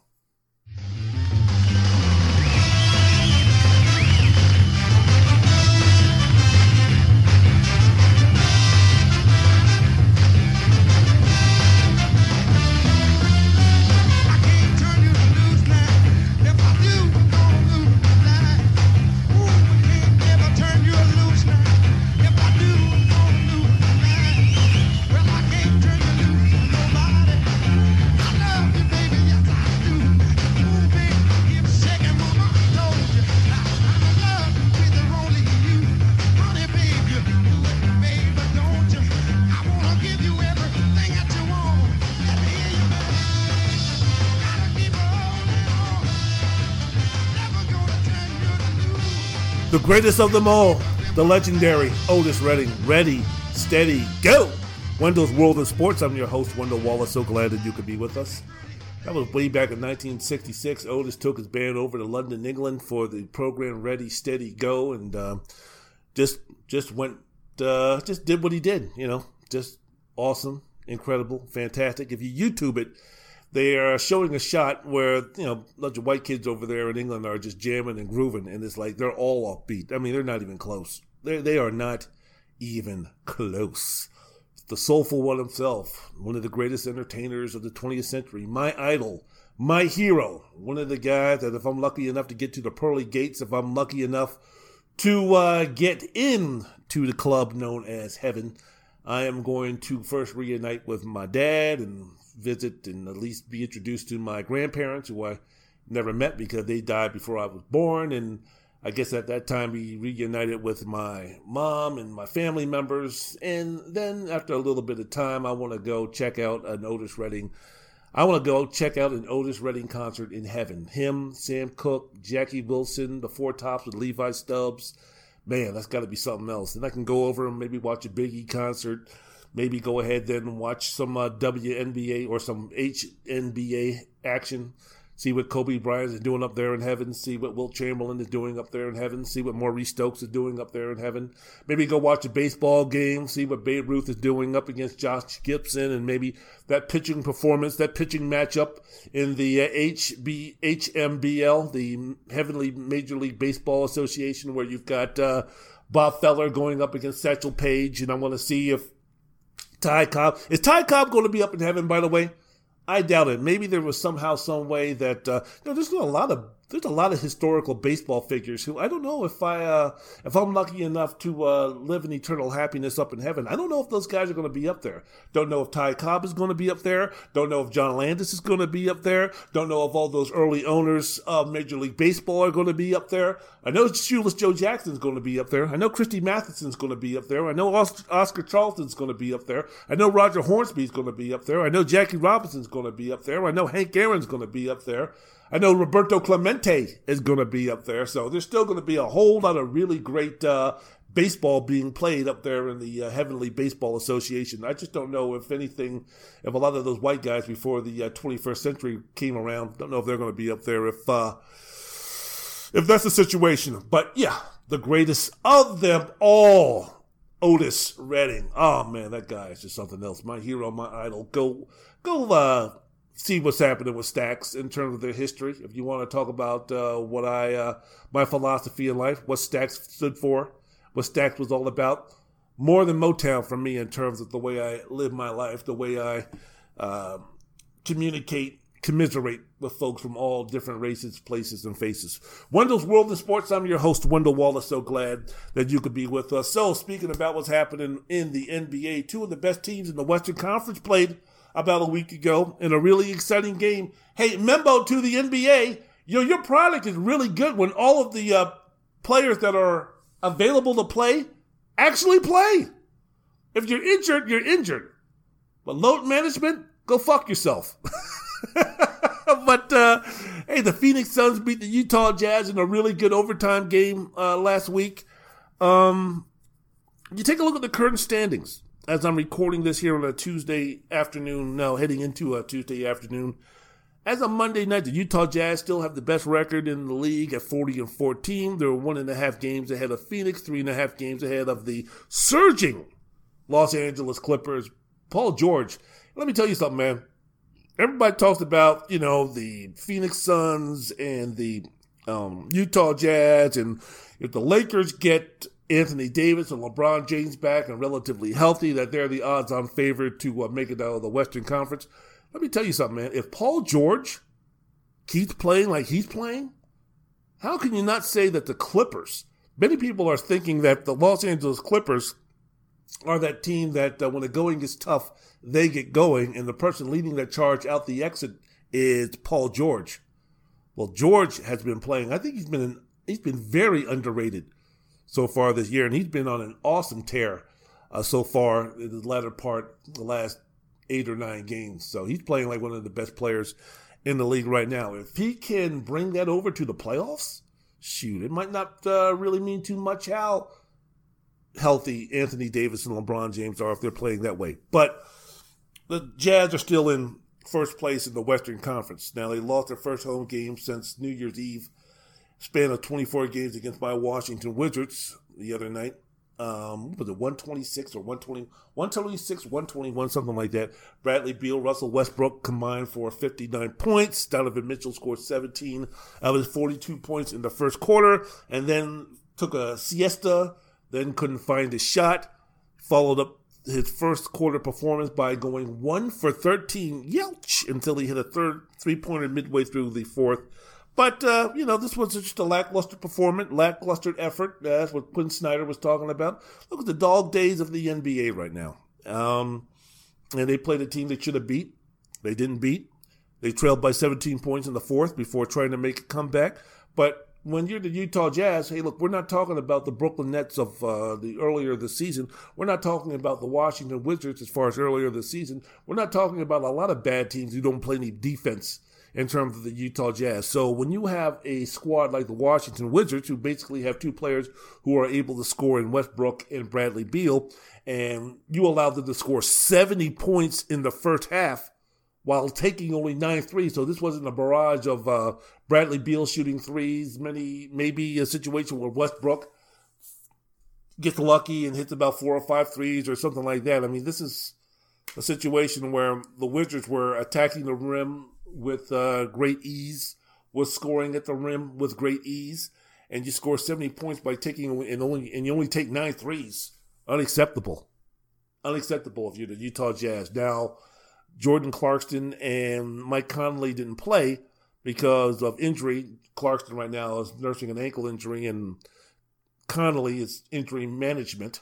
So it's a situation where yeah, he could have played, but we said no thanks. We'll kind of we'll kind of keep him sidelined for this game. Not going to read too much into it. No time to set the alarm, the panic buttons because you lost to one of the lesser teams in the NBA on your home floor. But um, you know, they're still seven and three. Speaking of the Jazz, they're still in first place. They're still seven and three in their last ten games. Yeah, they lost to Dallas on the road, 111, 103. No shame in that. They lost to Phoenix in overtime, 117, 113 on the road. No shame in that. They had a good win against Portland, 122, 103, and they did what they needed to do, beating Orlando, Chicago, Memphis, and Sacramento during the last 10 games. So the Jazz are holding steady. And the next few games that are coming up, they should be able to beat the Oklahoma City Thunder, playing them at home. Then they play the Pacers, and then you have a home and away series against the Lakers. I don't know exactly. I don't think LeBron's going to be back. Don't think AD is going to be back. Kyle Kuzma is going to be back, but that should be a game where you know there should be a series where they should, uh, you know, 2 and 0, 1 and 1 at the very worst. So um, I still think when everything is all said and done, they get through this little patch here, that uh, Donovan Mitchell and the Utah Jazz are still going to be able to hold on to first place, even with the surging Los Angeles Clippers. You got Donovan Mitchell. Look, he's been averaging 31 points a game, along with four rebounds and four assists in his last 10.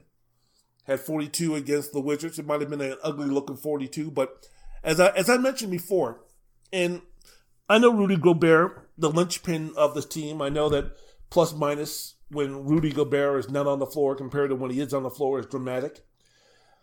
I know all of those things, but the one thing that I will say about the Utah Jazz, and I've been saying it, and I've been saying it, and I've been saying it, and I'll say the same thing about the Phoenix Suns, and this is all centered around the return of LeBron and Anthony Davis, and as I mentioned before, the continued high level of play from Kawhi Leonard and Paul George. If the Paul George we see right now is going to be in the playoffs and have that type of production and have that type of impact and have that type of efficiency, are the Utah Jazz duo of Donovan Mitchell and Rudy Gobert good enough to compete with those guys?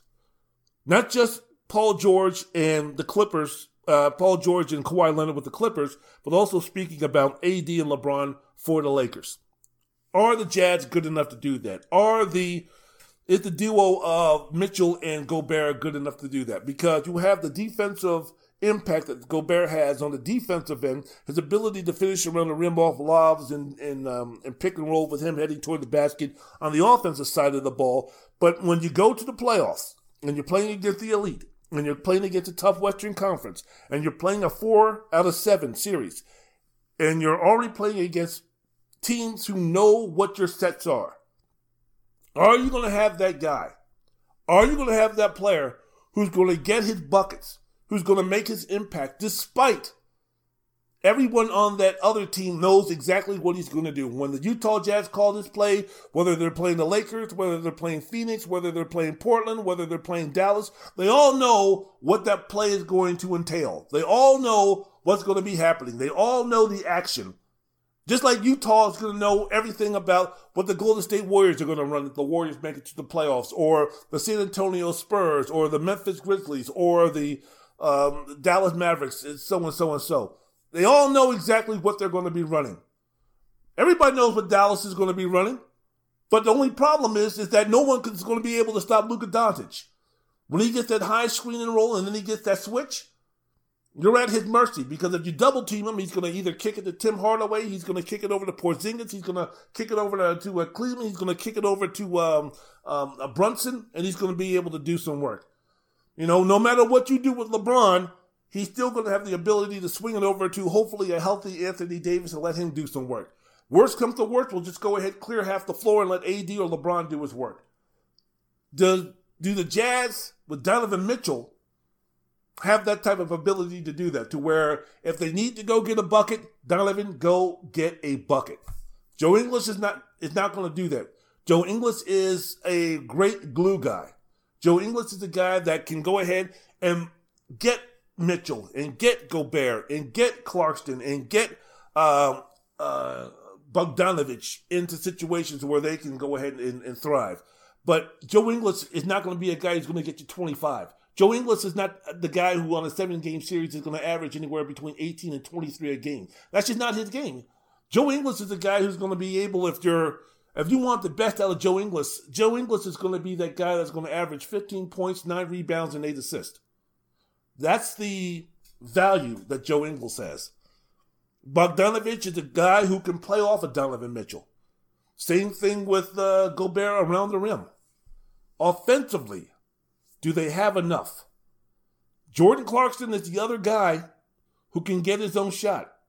Jordan Clarkson, even before the ankle injury, was not shooting well. I think he was shooting somewhere around 30 something percent for a long stretch of time.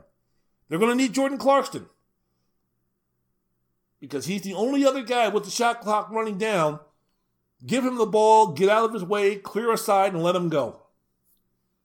And with the Jazz, who have now emphasized the three point shot as much as they have done this season, a change of philosophy than other before, on them days where they're going to be shooting six for 25 or nine for 31, are we going to get down to crunch time in a tight game to say, you know what, Donovan, just here's the ball go and work, and, you know, Andre and the rest of those guys just work off him?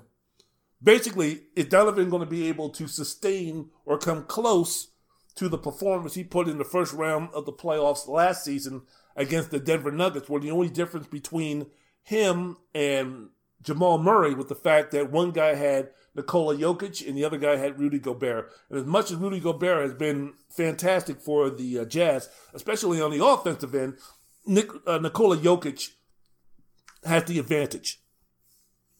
So for the Utah Jazz moving forward, that would be the question. I still like the ball movement, still love Quin Snyder as the coach, still love what they're doing. Uh, you know what the San Antonio Spurs were doing, move that ball around, whip it, whip it real good. You know, extra passes, hockey assists, all those type of things. But those are going to be far and few between, or less, when you're playing in the playoffs. Do they have that guy to get them those buckets? They have it in Donovan Mitchell. We've seen that he can do that small sample in the playoffs against Denver.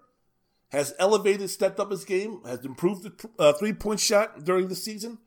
Will that continue once the playoffs happens if they're fortunate enough to uh, make it to the conference finals, semifinals, and again, they're faced in a seven game series playing against uh, Phoenix Suns, uh, the Phoenix Suns, or the Los Angeles Lakers, or the Los Angeles Clippers. Wendell's World in Sports. I'm your host, Wendell Wallace.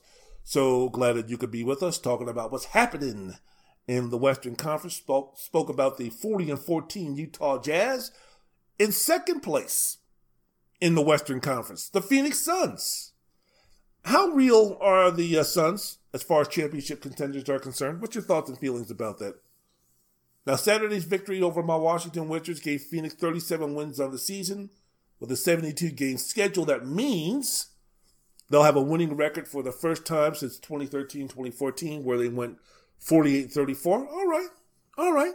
Their two best players have been excellent this past week Devin Booker who I would say, you know what, screw it. I would say consideration, mention, honorable mention in terms of MVP is concerned. No, I'm not putting him on the same tier as um, Joel Embiid and Steph Curry and Damian Lillard and, and, and Jokic and those guys. But I think in terms of when you're going through the discussion, and you know, during that discussion, when you're speaking about guys who were worthy of being the MVP, and you know, just in an overall view, and you speak about some guys, I think the name Devin Booker should be brought up in terms of, you know, he had a really nice season. This is the first season he's had a consequence, and I think that he's doing well. And I think at his age, being, I think, 25 and under, I think he's either 25 or he's just under 25, that this is a guy in the next three to four years that we could be talking about as a potential serious MVP candidate. So, in that regard, and in that text, in terms of the conversation for MVP, the mention of Donovan Mitchell early in the discussion when the guys are just getting around and saying hello to each other and getting to know their names. I want to know your name. The name Donovan Mitchell and Devin Booker should be mentioned. But um, yeah, Booker's been playing great. 30 points, on 38% three point shooting last week. Chris Paul doing Chris Paul things, 18 and a half points, three and a, uh, eight and a half assists. Phoenix has been the best team record wise in the league after going 500 for the first month of the season. They're now playing great basketball over the past six weeks. They're 15 and four. They're nine and one in their last 10, only losing to the Clippers on the on the road the day after going into overtime and they were winning against the Utah Jazz. Basically, they ran out of gas. They were playing the Clippers uh, pretty good for two and a half quarters. My question concerning the Phoenix Suns, yes, Robert Sarver at the owner. Hmm. Hmm. hmm. Interesting. We all know his history of being an owner, about how lousy he's been at being an owner. But look, I mean, he's not out there playing. He's not out there making jump shots. He's not out there making adjustments. So the question then is, of course, we take a look at the Phoenix Suns. They're uh, history of futility over the past seven, eight years? Can they then turn it around to uh, be serious championship contenders with a bunch of players who have never been in this situation before? And when you're speaking about DeAndre Ayton, when you're speaking about Devin Booker, when you're speaking about uh, Mikal Bridges, when you're speaking about uh, Dario Saric, Cameron Payne, these guys have never really seen any type of um, intense playoff type of action? Are they going to be able to put it up another gear? I mean, Chris Paul can tell them and have the experience and lead the way, but Chris Paul is also 35, 36 years of age. He ain't playing 40 something minutes a game and having the impact that he had when he was um, in the playoffs with the New Orleans Pelicans or with the um, Los Angeles Clippers or even uh, later on with the Houston Rockets. That, that, that's not Chris Paul anymore. So, yeah, he can be that guy to put guys in an advantageous position to perform well, get them in their sweet spots, get them in their uh, area of being comfortable on the floor at the important amount at the uh, important time during a game. But does that mean that DeAndre Ayton is going to come through? Does that mean that Devin Booker is going to come through? Does that mean that Mikal Bridges is going to be able to hit that wide open three? Chris Paul again can't take the game over and like he used to. So that'll be the main deal in terms of what's up with the Phoenix Suns. It goes back again. If you're looking at a twosome, a pair, are you really going to say Chris Paul and Devin Booker in a seven game playoff series scares LeBron and AD? Scares Kawhi and Paul George? It almost reminds me a little bit of the Toronto Raptors when it comes to um, um, um, Kyle Lowry, Lowry and uh, DeMar DeRozan. Remember that? That was an awesome twosome, this, that, and the other. But, you know, LeBron was like, oh, yeah, whatever. I wonder if LeBron, with him having AD, takes a look up that matchup and says, yeah, I mean, Chris Paul, Devin Booker, they're, they're nice, good players, fun, but you think I'm going to be scared of Devin Booker? The last time Devin Booker did anything in the playoffs? Especially when you go up against me and AD's resume. We're defending champs. We've been there. There's not a situation in the playoffs. There's not a situation in my basketball life that I haven't faced and conquered. What's Devin Booker been? What's Devin Booker been doing? What experience does Devin Booker have? If we take Chris Paul out of the game, late in the game, to make somebody else make a play, Devin Booker, what's his resume? What, where's the evidence? DeAndre Ayton, where's the evidence? Jay Crowder, little bit, good playoff experience with the Heat last season, making it to the um, NBA Finals. Hit some big shots, hit some uh, big, had some big moments. But you're going to rely on Jay Crowder to beat us, the Los Angeles Lakers, the defending NBA champions, with the greatest basketball player of his generation and possibly of all time, along with AD, a top five, top seven player when healthy in the league, who's already now an NBA champion, so he's had that experience. Hmm. Mm-hmm. Wendell's World and Sports, the podcast. I'm your host, Wendell Wallace. So glad that you could be with us. Phoenix Suns. Hmm. Here's an interesting point, though. Another interesting question I have for you. We've talked about the combo of Devin Booker and Chris Paul. Here's another thing I have for you. Can Chris Paul lead a team to a championship? Okay, this is the first time since New Orleans and last season in OKC where it's clearly understood, understood and accepted that Chris Paul is the leader of this team. There's no jealousy. There's no, well, damn, why is he the leader? I'm the leader. I'm the best player on the team. I do this. I do that. I'm tired of Chris Paul yelling at me. I'm, I'm tired of Chris Paul telling me what to do. I'm the man. I'm the, I'm the shit. I'm the Negro on this team that can do some things. Blah, blah, blah, blah. Not like that with not like that with this Phoenix Suns team. Devin Booker, uh, Sarge, uh, you know Crowder, all of these guys recognize, understand that Chris Paul is the engine that makes this thing go in terms of the success that we need to have. We need to follow his lead. When he says jump, we will say how high. When he gets in our asses and chews us out, we are not going to pout. We are not going to complain. We're not going to ask our agent to trade us. We're not going to be confrontational. We're not going to go on the shelf because we accept, we respect Chris Paul, what he's done, and we know that we listen to him, that we have a chance to maximize on our potential. The players know it, the coaches know it, the assistant coaches know it, the ball boys know it, everybody knows it. First time since New Orleans in last season.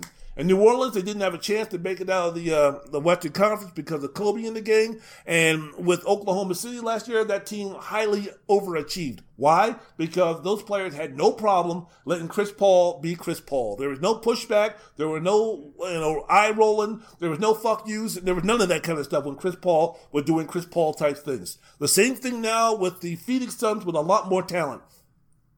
Can Chris Paul be that leader?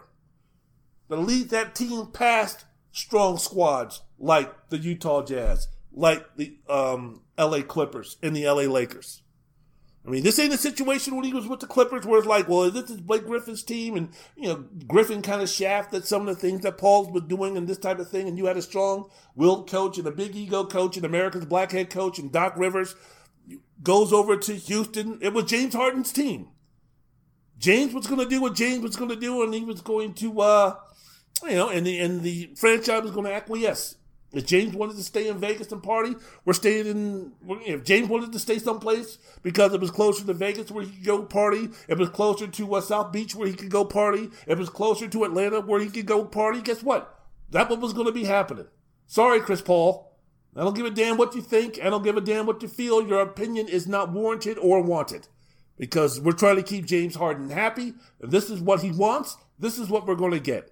So you can bark and you can scream and you can do all the things on the court. Just remember, when it comes down between you and James Harden, the franchise is going to side with James Harden. This is not your team, Chris Paul. For a while, he thrived, but eventually he was like, I've had enough of this bullshit. I've had enough of being playing to the whims of James Harden. I want out. I want to go somewhere else. Same thing with Russell Westbrook. So now with Chris Paul, this is his team. And Phoenix has a pretty solid starting five and Mikal Bridges, Crowder, Ayton, Booker, and Chris. What's up with that? Is he going to be that guy that's going to be able to elevate not only his game, but elevate the others to get to a championship? Because as I mentioned before, he's going to be the leader. He's going to be the one that the team is going to be uh, looking toward. Does he have the ability? Does he still have the, the ability? Is he going to be? Is he going to remain injury free enough to be able to get them across the finish line and get them to the NBA Finals for the? It would be the first time in Chris Paul's illustrious career, one of the best point guards who's ever played this game. Wendell's World in Sports. I'm your host, Wendell Wallace. So glad that you could be with us. Man, now for some bad news, man. Sucks, sucks, sucks, sucks, sucks. How are the Denver Nuggets going to do now since Jamal Murray is gone for the season?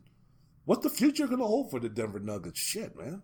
Just not only the near future, but also down the road. The team announced Tuesday that uh, Murray has been diagnosed with a torn ACL of his left knee and is going to be out indefinitely. He suffered the non contact injury, damn, during Monday's game against the Warriors, the Golden State Warriors. He was averaging, speaking of Murray, he was averaging 21 points, five assists, one and a half steals per game.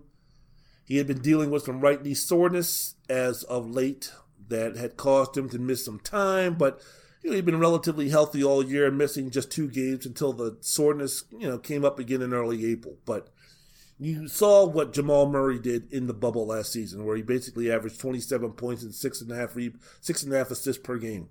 Was the catalyst, was the foundation was the heart and soul of the comeback from the 3 1 deficit down, not just to the Denver Nuggets, but also to the Los Angeles Clippers. This was a guy who was forming a dynamic, dominant duo with uh, Nikola Jokic. Both young guys. Jokic is 26, Murray is 24. I mean, you could count on, and especially the way that those guys play, where they don't rely on athleticism, where they don't rely on uber athleticism to jump over people and go around people, that they had games where they could be really, really, really, really, really good for the next eight to 10 years. And they still might. They still might.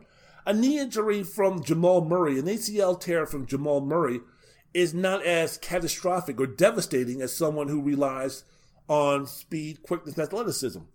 Murray relied on guile, smarts, intelligent, skill. And those things don't go away with an ACL tear.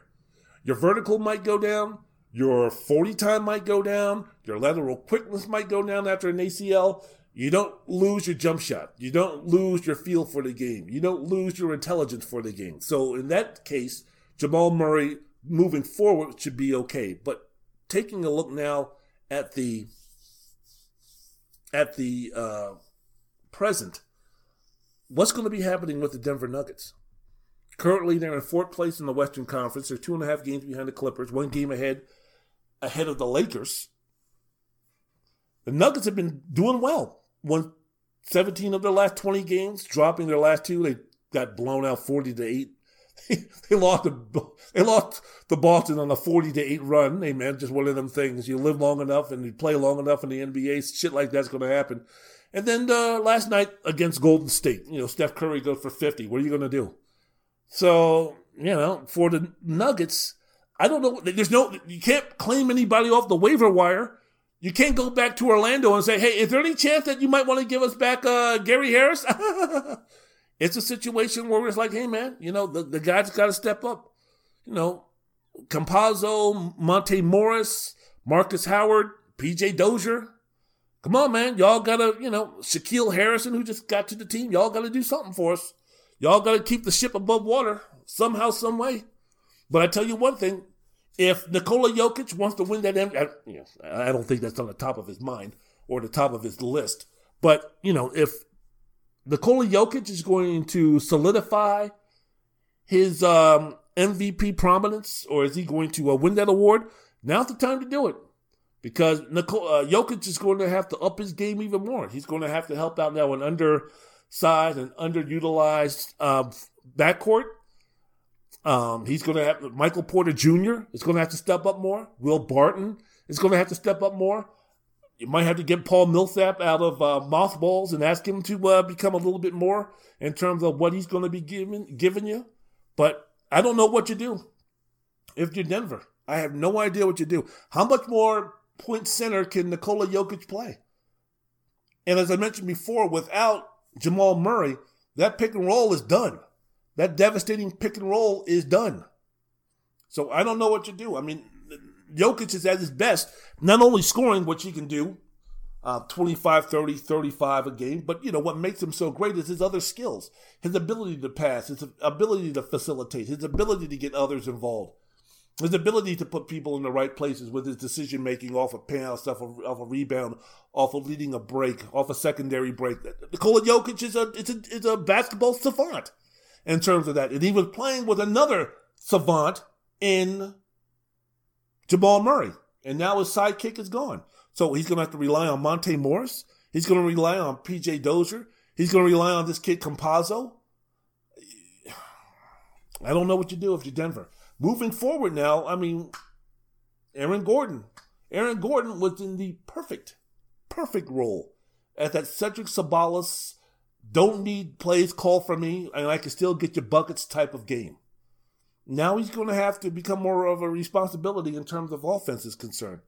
Now you're going to be asking him to maybe score a few more points to grab a few more rebounds and, and, and set up a few more guys for buckets. Because you're going to have to compromise with the backcourt now if you're Denver. And I don't think that's going to uh, bode well when they play against a team like the Clippers and bode well playing against a team like Utah, Phoenix, or the Lakers. So tough break, man. Very tough break. And it happened late in the game. It's almost reminiscent of when Derrick Rose tore his ACL. Now he did that in the first round of the playoffs. I forgot who they were playing, but uh, tore his ACL, and the Bulls were never the same. I forgot the team that they were playing, but I know they lost in the first round after being ahead in that series. I think they won the first game, they were winning the second game, and then late in the game, Rose goes up, blows out his ACL, and that was basically the end of the Chicago Bulls under the Tom Thibodeau era in terms of uh, their ability to maybe win a championship with him and Luol Deng and, and, and Jimmy Butler and, and Noah and those guys. So, you know, you feel bad for the uh, Denver Nuggets, but you got to move on. You got to move on. Mentioned before, Michael Porter Jr., you want to be a superstar? Now's the time for you to be a superstar. Now you got to be that Robin. Jokic has got to be that true Batman. Now we're asking Michael Porter Jr., all of 22 years of age, to be that Robin. How's that going to do against some of the, the lions of the Western Conference? We'll see. We'll see. But uh, Godspeed and get well for one of the up and coming guards in the league who I think when everything is all said and done, when the dust is settled, will still be that guy in Jamal Murray. But uh, tough break, man. Really tough break for the Denver Nuggets.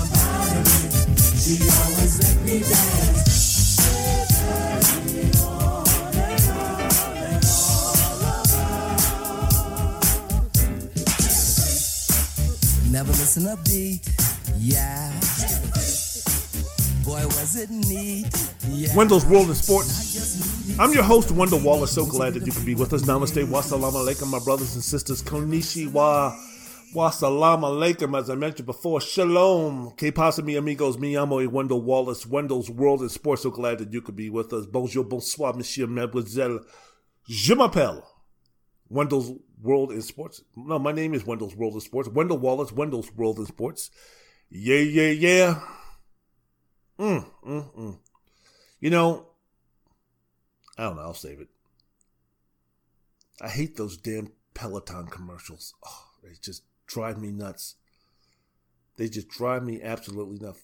Come on, Peloton. You can do it. You can do it, Peloton. My fucking name isn't Peloton. You want to say, come on, Wendell, let's go, Wendell, we can do it, Wendell, fine. But stop calling me fucking Peloton. My mama named me Wendell, you call me Wendell. Even though I've been called worst. Wendell, worst. Wendell's World of Sports, I'm your host, Wendell Wallace. So glad that you could be with us. So getting into some college basketball commercials, just some, some of these commercials just drive me nuts, especially with these flipping kids. College basketball news on Wednesday, this past Wednesday, shall I say, the University of Arizona decided to part ways with men's head coach, basketball head coach Sean Miller. Mm, mm, mm. Miller has been in Tucson since 2009, led Arizona to seven NCAA tournaments, three Elite Eight appearances. He had some really good teams, some really talented teams, which flamed out offensively in those games in the final eight. But Arizona won at least a share of five Pac 12 regular season championships under Miller. Um, the news was first reported by Stadium Jeff Goodman, um, and um, he was the first one to report the news. Should should have been done about three years ago, really.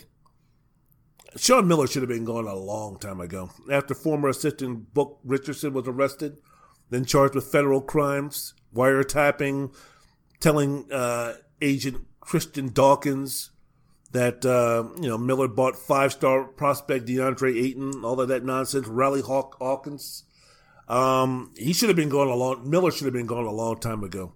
And then the NCAA charged the school with five level one violations, according to a notice of allegations released last month. And the program was hit with two alleged instances of academic misconduct, while Miller was in charge for not demonstrating that he promoted an atmosphere for compliance that monitored his staff. So basically, the whole deal was always Miller's excuse was always, I had no idea this was going on. I mean, here I am thinking all of this stuff was above board, and I had my surrogates, and I had my assistants, and I had everybody else doing these terrible things. I cannot believe it. If I knew this type, type of stuff, my goodness gracious, I would have nipped that in the bud ASAP, but I had no idea. Bull. I love it again. Bull. They did the same thing with Pete Carroll with when things are going well, when things are rolling, one of the things that make the coach so wonderful is he has his finger on everything that's going on in this program. It's his program and nothing gets by this guy and his attention to detail is unbelievable and anything that goes on in this program he knows and that's the reason why his program is so successful and that's the reason why they're winning so many games and they're winning so many championships and they're winning so many conference titles and all of this bullshit, right? When everything is going smoothly and everything is at its peak and at its greatness with these coaches, that's the, that's the one thing they always say about the, these coaches on why their program is so awesome and they're winning so many games, right? It's because he has nothing gets by this man, nothing gets by this coach when everything is going great. As soon as some bullshit comes down the uh, pike, as soon as some shit like this happens, when oh, how about that? The reason why he's been doing so well, the reason why he's been winning so many games, the reason why he's been getting all of these great players, the reason why he's getting these recruiting classes that have been so great is because he's been paying their asses when that shit hits the fan, it's the coach always goes, "Well, I had no idea." I mean, I'm just the coach here. I mean, I, what these guys do off the uh, field and off the court, and you know, in their free time, and in the summertime, and my assistants, I, I, I have no idea. I have no idea whatsoever. This, that, and the other bullshit, man. Sean Miller is the head of the table. He's the head of the snake. The buck stops here. So it's like, you know what, man? Even if it was true that you had your head in the fucking sand while all of this shit was going down, guess what? Those assistants, everybody that cheated for you, are under your responsibility. So you are in part responsible for what's going on.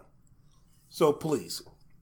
The real reason, as we know, while why Sean Miller was fired had nothing to do with this situation about the allegations and the cheating and the paying and all that type of stuff. It had nothing to do with that. The reason why Sean Miller was fired at Arizona was because he didn't win enough. Arizona, just like a whole lot of other major college programs, where it relies on basketball and football to uh, uplift the community, uplift the uh, university, to uh, get the university more money, to make sure that ADs and coaches and assistant coaches are millionaires. The reason why it wasn't because of uh, academics, it wasn't because of cheating, it wasn't because of NCAA rule violations. It was because he didn't win enough, which means that they weren't making the type of money that they needed to be making. Arizona had not won an NCAA tournament game since 2017. They haven't made it to the Final Four in the last 12 years. And this season, they didn't even play in the tournament because of a self-imposed ban, knowing that the NCAA would be forcing some type of sanctions on the program soon. So they tried to uh, nip the problem in the bud. That's the reason why he wasn't fired. It had nothing to do with him paying DeAndre Ayton or him paying a couple of other recruits or academic fraud or running a program amok. It had nothing to do with that bullshit or committing NCAA violations. Nothing to do with that. So why wasn't he fired before? According to uh, Jeff Goodman, that Miller continued to have support of influential boosters, which made it difficult for the administration to fire him until now. Gee, kind of sounds like once again another college program with a big time college uh, um, uh, uh, program, namely the basketball program, and they're being guided, they're being told, they're being pimped, they're being uh, uh, daddied by boosters, by big money boosters. And they don't have the spine they don't have the guts. They don't have anybody at that university to tell those influential boosters to go fuck themselves when it comes time for them to make a decision on the head coach. So they wallow in the mire, they wallow in mediocrity to being good, and then they come to a conclusion like this. So how how does Sean Miller pay off, fellas? For the athletic director, for the president, for folks who are supposed to be in charge, who had to bend over, who had to bow down, who had to take their pants off and take it from these influential boosters. And then in the morning they leave without leaving a note or leaving them breakfast. How did it feel, fellas? Did they use Vaseline? How does it feel now? Because you're no closer to being an elite power. You're no closer to winning an NCAA championship. You're no closer to being the power that you were when Lute Olson was running the program. How does it feel? How does it feel to have your dignity taken? How does it feel to be someone's pimp? To be pimped by somebody? How does it feel? To be nothing more than a streetwalker? How does it feel?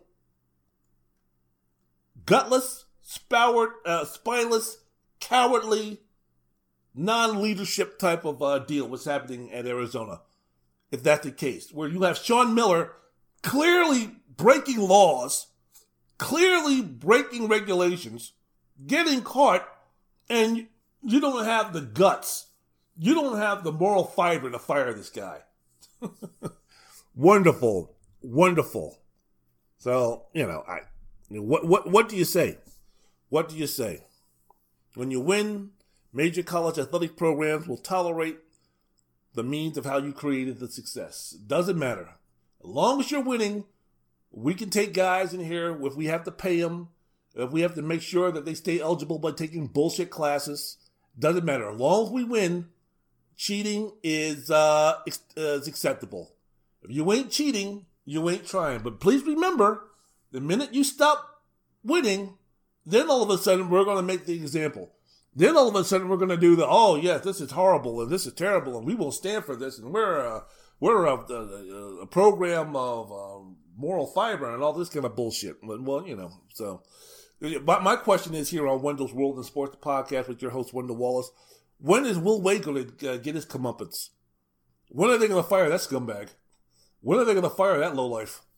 as far as being a basketball college basketball coach is concerned. If you remember in 2019, Yahoo reported that Will Wade had been caught on a wiretap talking to the man at the center of the FBI investigation, Christian Dawkins, who was a runner and a middleman who worked for an agent about paying a, paying for a player. This man was caught on tape. This man was caught on surveillance on a conversation where he was talking about paying a player.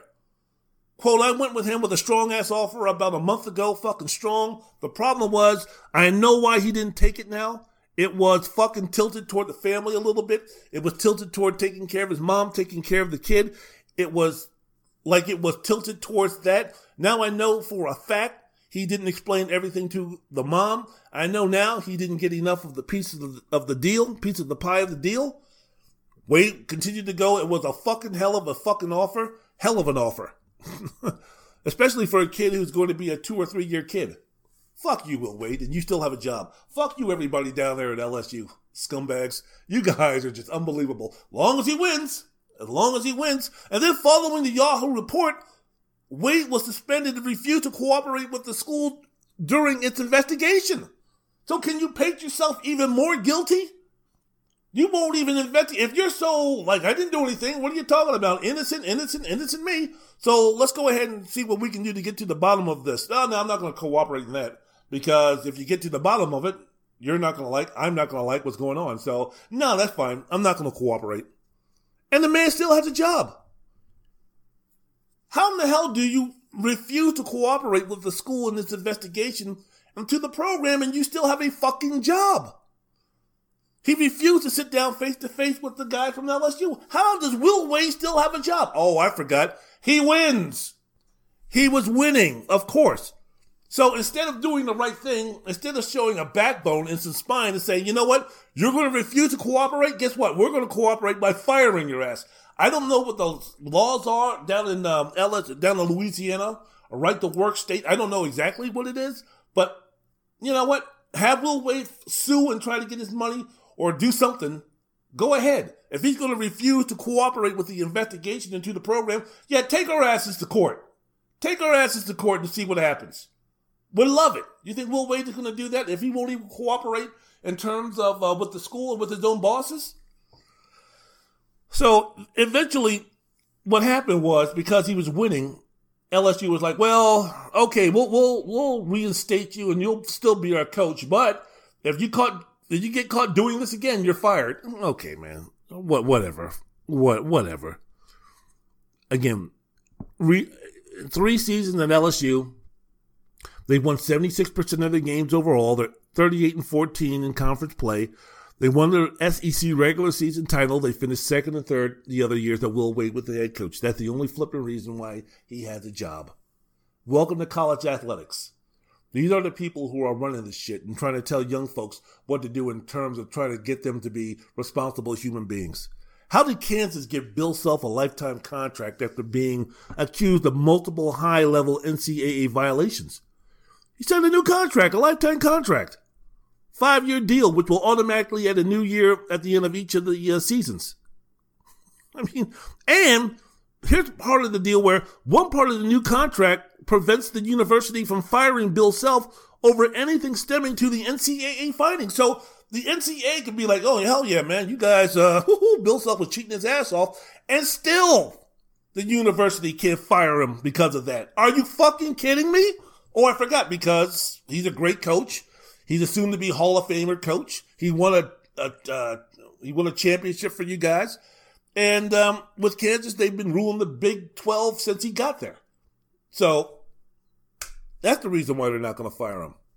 Remember the nonsense here on Wendell's World in Sports, the podcast was yours truly, Wendell. Remember the nonsense from Condoleezza Rice years ago on the state of college basketball? Remember that bullshit she had David Robinson and um, Grant Hill and a couple of others, and she was up there talking about we need to change college basketball. We need to fix the sport. We need to get it back to the way it was, where people were playing for the university and they were truly student athletes, and the high regard that they, need to have for getting a degree, and you know the one and done needs to be over with, and that way it'll stop all the cheating and it'll stop all the corruption. Remember that. First of all, Miss Rice, are you just bored? Were you just bored looking for something to do? So you just wanted to throw in your two cents? Don't you have anything better to do with your intelligence, with your influence? Don't you have anything better to do? Like seeing what we can do to help the black community, seeing what we can do to repair some of the ills of the black community, seeing what we can do in terms of that? Do we really have to be concentrating on who makes the playoff in college football and the one and done situation in college basketball? Shouldn't your talents which are immeasurable, shouldn't they be lended, lended to something else a lot more important? yeah, yeah, yeah, yeah, yeah. It's amazing. It's amazing. Yes, we want to go back to the way it was in the 1980s and the 1990s. Okay, I mean, that's fine. That's maybe what she was referring to. All the uh, guys who are into nostalgia, all the guys and gals who are into nostalgia about college basketball. Oh my goodness, I remember the great old days of college basketball back in the 1980s and 1990s where the great college basketball players they stayed for four years, three years at the very most. And those who stayed for four years, they graduated and they point to Len Bias and Patrick Ewing and Michael Jordan and Hakeem Olajuwon and Christian Laettner and Tim Duncan and David Robinson and Danny Manning and Grant Hill, Alonzo Mourning, Chris Mullin, Ralph Sampson, Danny Ferry, all of these awesome, awesome, awesome college basketball players, all time great college basketball players who stayed three years. Michael Jordan stayed three years for Dean Smith. Never averaged 20 points a game. Grant Hill stayed four years. Tim Duncan and Grant Hill were the last of the Mohicans who stayed for four years when they could have been, Tim Duncan could have been the number one pick in the draft after his sophomore year. And he decided to stay two more years and play for Dave Odom at Wake Forest. Grant Hill could have uh, been a lottery pick or could have been a high draft pick after his sophomore year and decided to stay four years. You, you don't see that anymore. So those great teams that were led by upperclassmen, loaded with upperclassmen, these great all-time teams like UNLV and Georgetown and North Carolina and Duke and Denny Crum with Louisville and John Chaney with Temple and, you know, Mike Krzyzewski who had Johnny Dawkins for four years, who had Danny Ferry for four years, who had Bob Hurley for four years, who had Grant Hill for four years, all of these awesome players. North Carolina, James Worthy stayed for three years, Jimmy Black stayed for four years, Michael Jordan stayed for four years, um, Roy Williams Tyler Hansbrough stayed for four years. Wayne Ellington stayed for four years. Ty Lawson stayed for four years. Of course, Georgetown with Dikembe Mutombo and Alonzo Mourning and Reggie Williams and Patrick Ewing and David Wingate and those guys stayed for four years. John Chaney's teams, even though they didn't make a Final Four, Mark Macon and those guys stayed for four years. Louisville with um, Dr. Dunkenstein, Darrell Griffith and those guys stayed for four years. Never Nervous Pervis. I don't know if he stayed for four years, but I know these these guys. I mean, that's what they that's what they love. That's what they wanted to go back to. That stuff ain't happening anymore.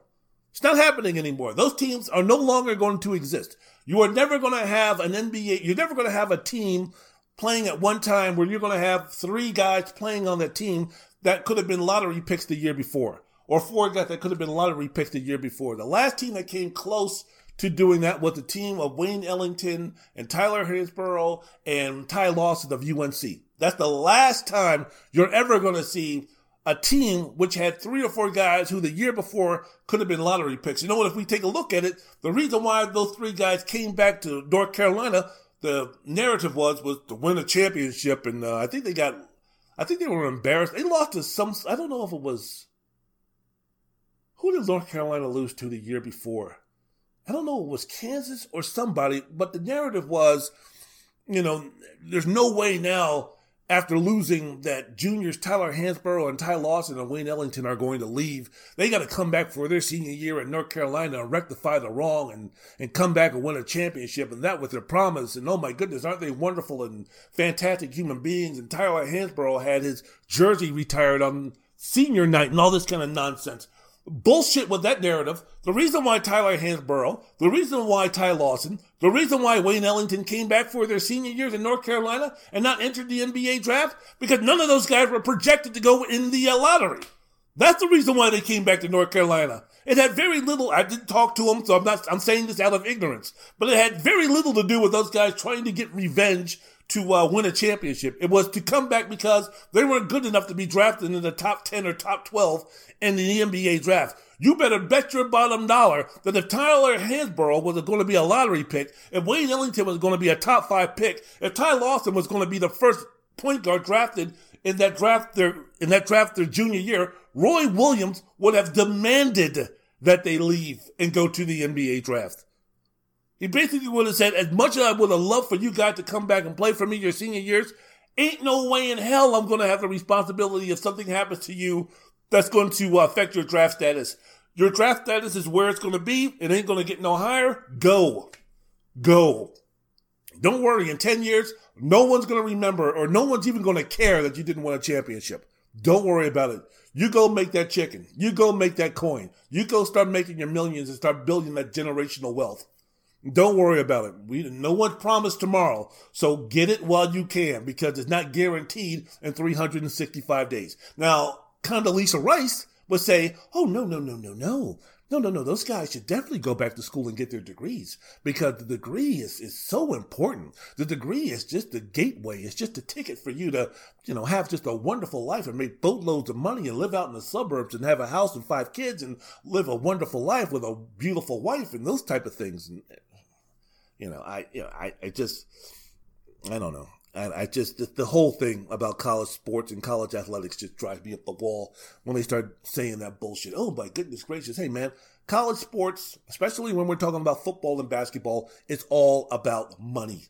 All about money. And Condoleezza Rice up there in that same press conference up there talking about, you know, these folks need to need to um, resist the temptation of money from these boosters and from these uh, nefarious uh, uh, uh, people who are coming up here and these these uh, questionable characters who are giving them their money. They have to just be strong. They just have to resist the temptation.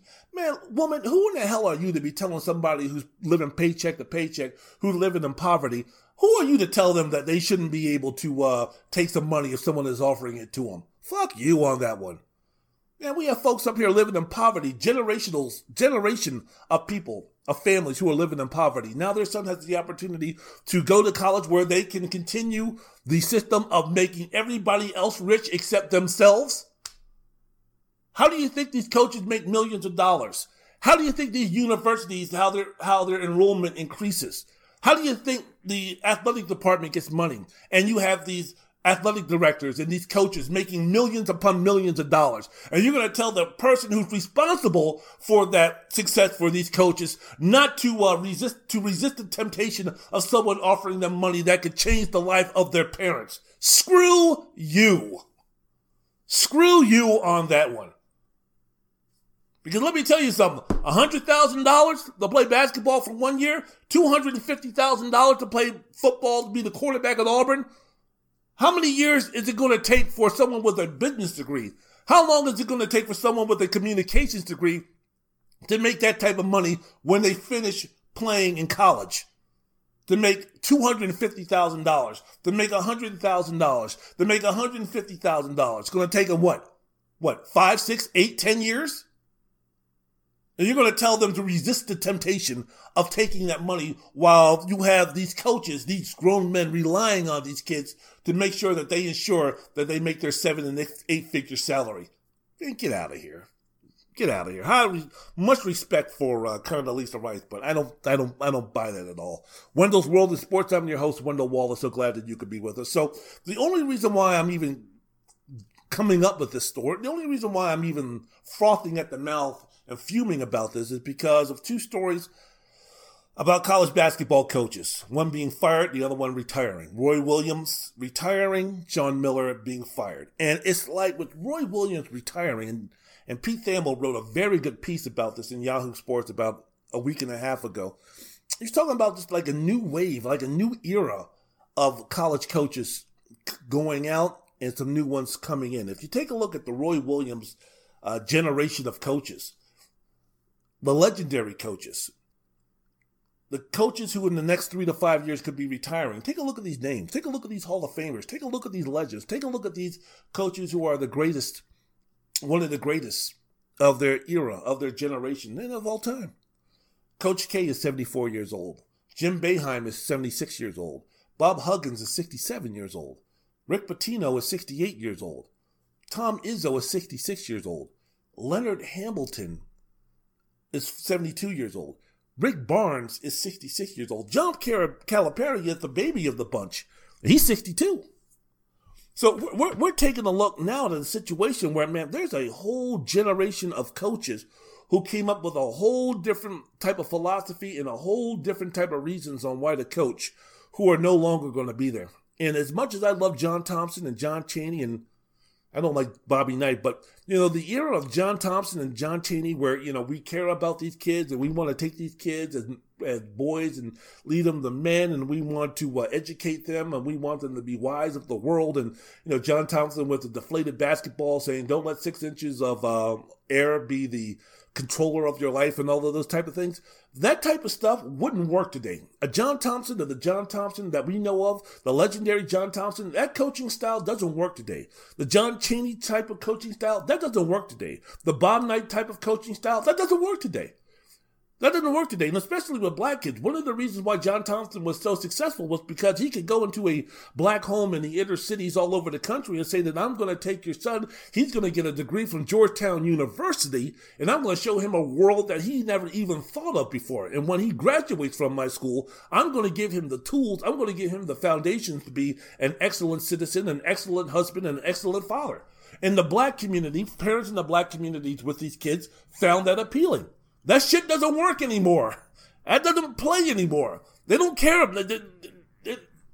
A lot of them folks, especially if you're speaking about five star recruits, the Patrick Ewing that John Thompson recruited, the Alonzo Mournings, the Reggie Williams, the Othella Harringtons, all of these guys who in their high school class were five stars, who were top 10. Reggie Williams was the high school player of the year. Patrick Ewing was the high school player of the year. Alonzo Mourning was the high school player of the year. All of these guys. Um, all, John, John, John Bebe Duran, all of these guys were highly ranked, highly recruited players. Th- those guys aren't going to, as, as of today, a player of that ranking, he ain't going to be listening to John Thompson talking about, yeah, I want you to stay for four years so I can teach you how to be a man. Man, get out of here with that, Coach, Coach Thompson. I want to go to the pros. How quickly can you get me to the NBA? That's all I'm worried about. I don't care about the classes. I don't care about a degree from Georgetown University. I don't care about coming in and you teaching me the ways of life. I don't give a damn about that shit. How quickly can you get me ready for the NBA? Because I'm ready to go to the NBA yesterday. And all this other stuff that you're talking about, I'll learn along the way. I don't need your help on that one. And that only that attitude that only comes from the players, it also comes from the parents the single mother or whoever can sit there and be like, yeah, I got enough father figures. I got, I got brothers who can uh, teach him how to be a man, even though they haven't done a good job in doing it. I just need to see what you can do for my son to get to the NBA, to get to the NFL as quickly as possible, because mommy needs a car and a house. So you take a look at these old school coaches. It's like, man, I don't want to deal with this shit. Oh, and by the way, if I don't get what I want, now I have the ability to transfer after one year. And I'm all for player empowerment. I'm all for those guys moving and doing what they need to do. But it creates a situation and we always focus on the on the kid. We always focus on the player. You know who's an even bigger fault than this in terms of the transfer portal being 1,300 uh, players and the player movements and everything? I put the majority of the blame on the parents, on the adults, on the guardians. Because I'm quite sure those guys and those people are playing a huge role in these guys deciding that they want to go somewhere else. And how many times have you heard players who have stayed for years, who have toughed it out and said, you know what? At the beginning, it was tough. At the beginning, I didn't like it. At the beginning, there were plenty of times where I wanted to transfer.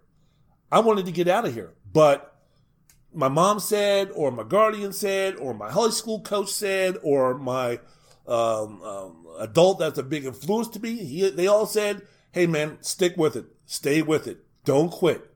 Believe. Work hard. Do all these things. And I did, and I'm better for it. How many times have we heard people say that? And they've referenced their mother. They've referenced their father. They've referenced an uncle. They've referenced a coach. They've referenced a mentor. They've referenced a guardian to where they said, Hey, you know what? I don't like this. I'm not getting to play in time. Coach doesn't like me. I don't like school. I'm going to transfer. I'm not, I'm being underutilized, this, that, and the other. And that adult said, No, no, no, no, no, no, no, no. You stick it out and you work hard and you listen to the coach and you do what he says and you keep working. And believe me, if you work hard and do all the things, you'll get an opportunity.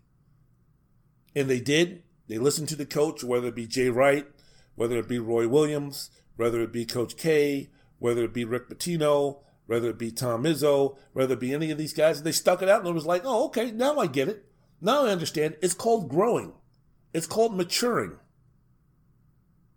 It's not first sign of adversity. It must be someone else's fault. Go ahead and run because the grass is greener on the other side. And as young adults, we all go through that. I go through that. I went through that. I was blaming everybody else except myself when I was younger and I was ignorant and I was immature and I didn't know anything about what the world was going on in the world. I would say, well, it's got to be his fault. Well, it's got to be that person's fault. It can't be my fault. Until I grew up and realized that, oh shit, well, you know, maybe it is my fault. And maybe I should start doing some things to correct that. Same thing with these kids. So I'm not blaming the kids. It's just a part of growing up. But if you have adults who are nothing more than just, okay, or even those who are looking after themselves, these adults who are looking after themselves because, yeah, you know what? I'm needing for my son to get into the NFL or get into the NBA. He's not doing it fast enough, so because of that, he needs to go somewhere else. Mac McClung is transferring again. He's trying to make it to the NBA again, even though he's not listed on anybody's draft uh, draft boards. Mac McClung could have been a first team All Biggie selection for Georgetown, and playing under Coach Patrick Ewing have the resources to optimize his opportunities to make the NBA. But because he wanted more exposure because he wanted to be on TV a little bit more and thinking that playing for a better team that's on a ranked team would help his draft status more, he decided to go to Texas Tech and become the same damn player that he was when he was with Georgetown. And now he doesn't have a team again because Chris Beard leaves Texas Tech to go to Texas, and now he's either going to go to the NBA, try to go to the NBA, or transfer to another school. So he decommitted from Rutgers, he left Georgetown, and now he leaves Texas Tech. Damn, man, have you ever taken a look and look at yourself in the mirror? And again, where is his father to say, no, man, no, you're not transferring anywhere? You know, Patrick Ewing, we're going to stay at Georgetown. Now, look, I'm a Patrick Ewing fan, I'm a Georgetown fan, but it's like, just think Mac McClung in this situation at Georgetown. If he would have played at Georgetown, he would have been a guy who could have handled the ball. He could have been a guy who would have been a playmaker. He could have been a guy who could have been showing off his point guard skills. And he would have been the main guy on offense along with Qudus Wahab um, at the offensive end. But no, he thought that going to Texas Tech would be a better idea. Well, guess what? You're no closer to the NBA. Your point guard skills aren't any better. You still can't play any defense. You still don't know anything about team concept. You still don't know what a good shot is. And you played, and you didn't win a conference championship. You played one more game in the NCAA tournament, and you're no closer to being in the NBA than you were 365 days ago when you decided to leave Georgetown University. Congratulations, Mac. Good job. Sound advice. And for your father or who anybody else who decided to uh, help you along with that decision, good job. Right decision. Way to go. Awesome job. And I can make that. I mean, I'm just using McClung in Georgetown because, you know, Georgetown's my school and this, that, and the other. But I'm quite sure you and anybody else who's close to a college basketball program can make that same example.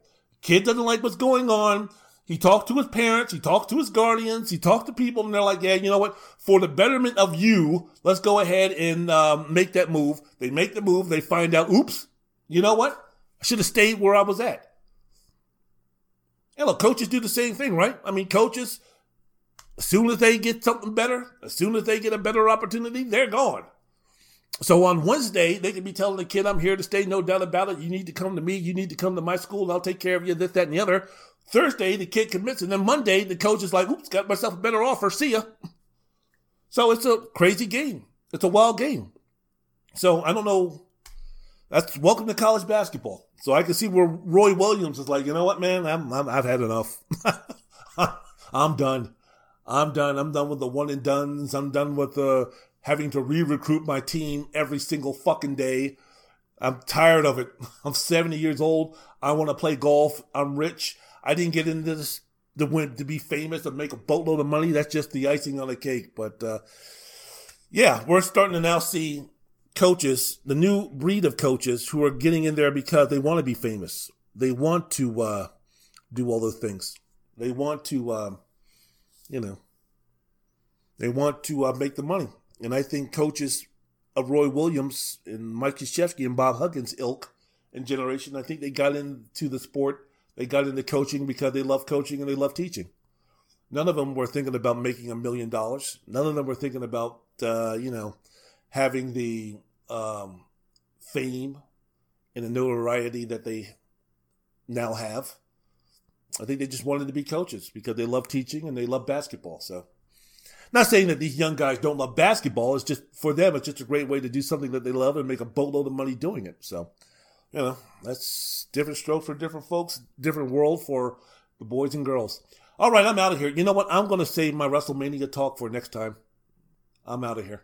I'm going to uh, save some of that because I got another podcast that I want to do in the next 48 to 72 hours. So, yeah, that's exactly what I what I'm going to do. Still going to keep working, still going to keep uh, living the clean lifestyle, still going to keep exercising, still going to be cognizant of what I put in my mouth in terms of food is concerned. Don't go there, dirty, filthy mind.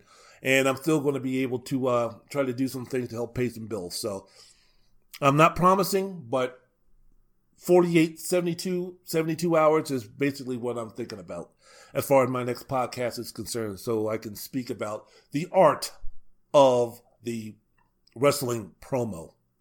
Just think about that one, huh? All right, Wendell's World of Sports. Be good, be kind to each other, love, peace, unity, harmony, music.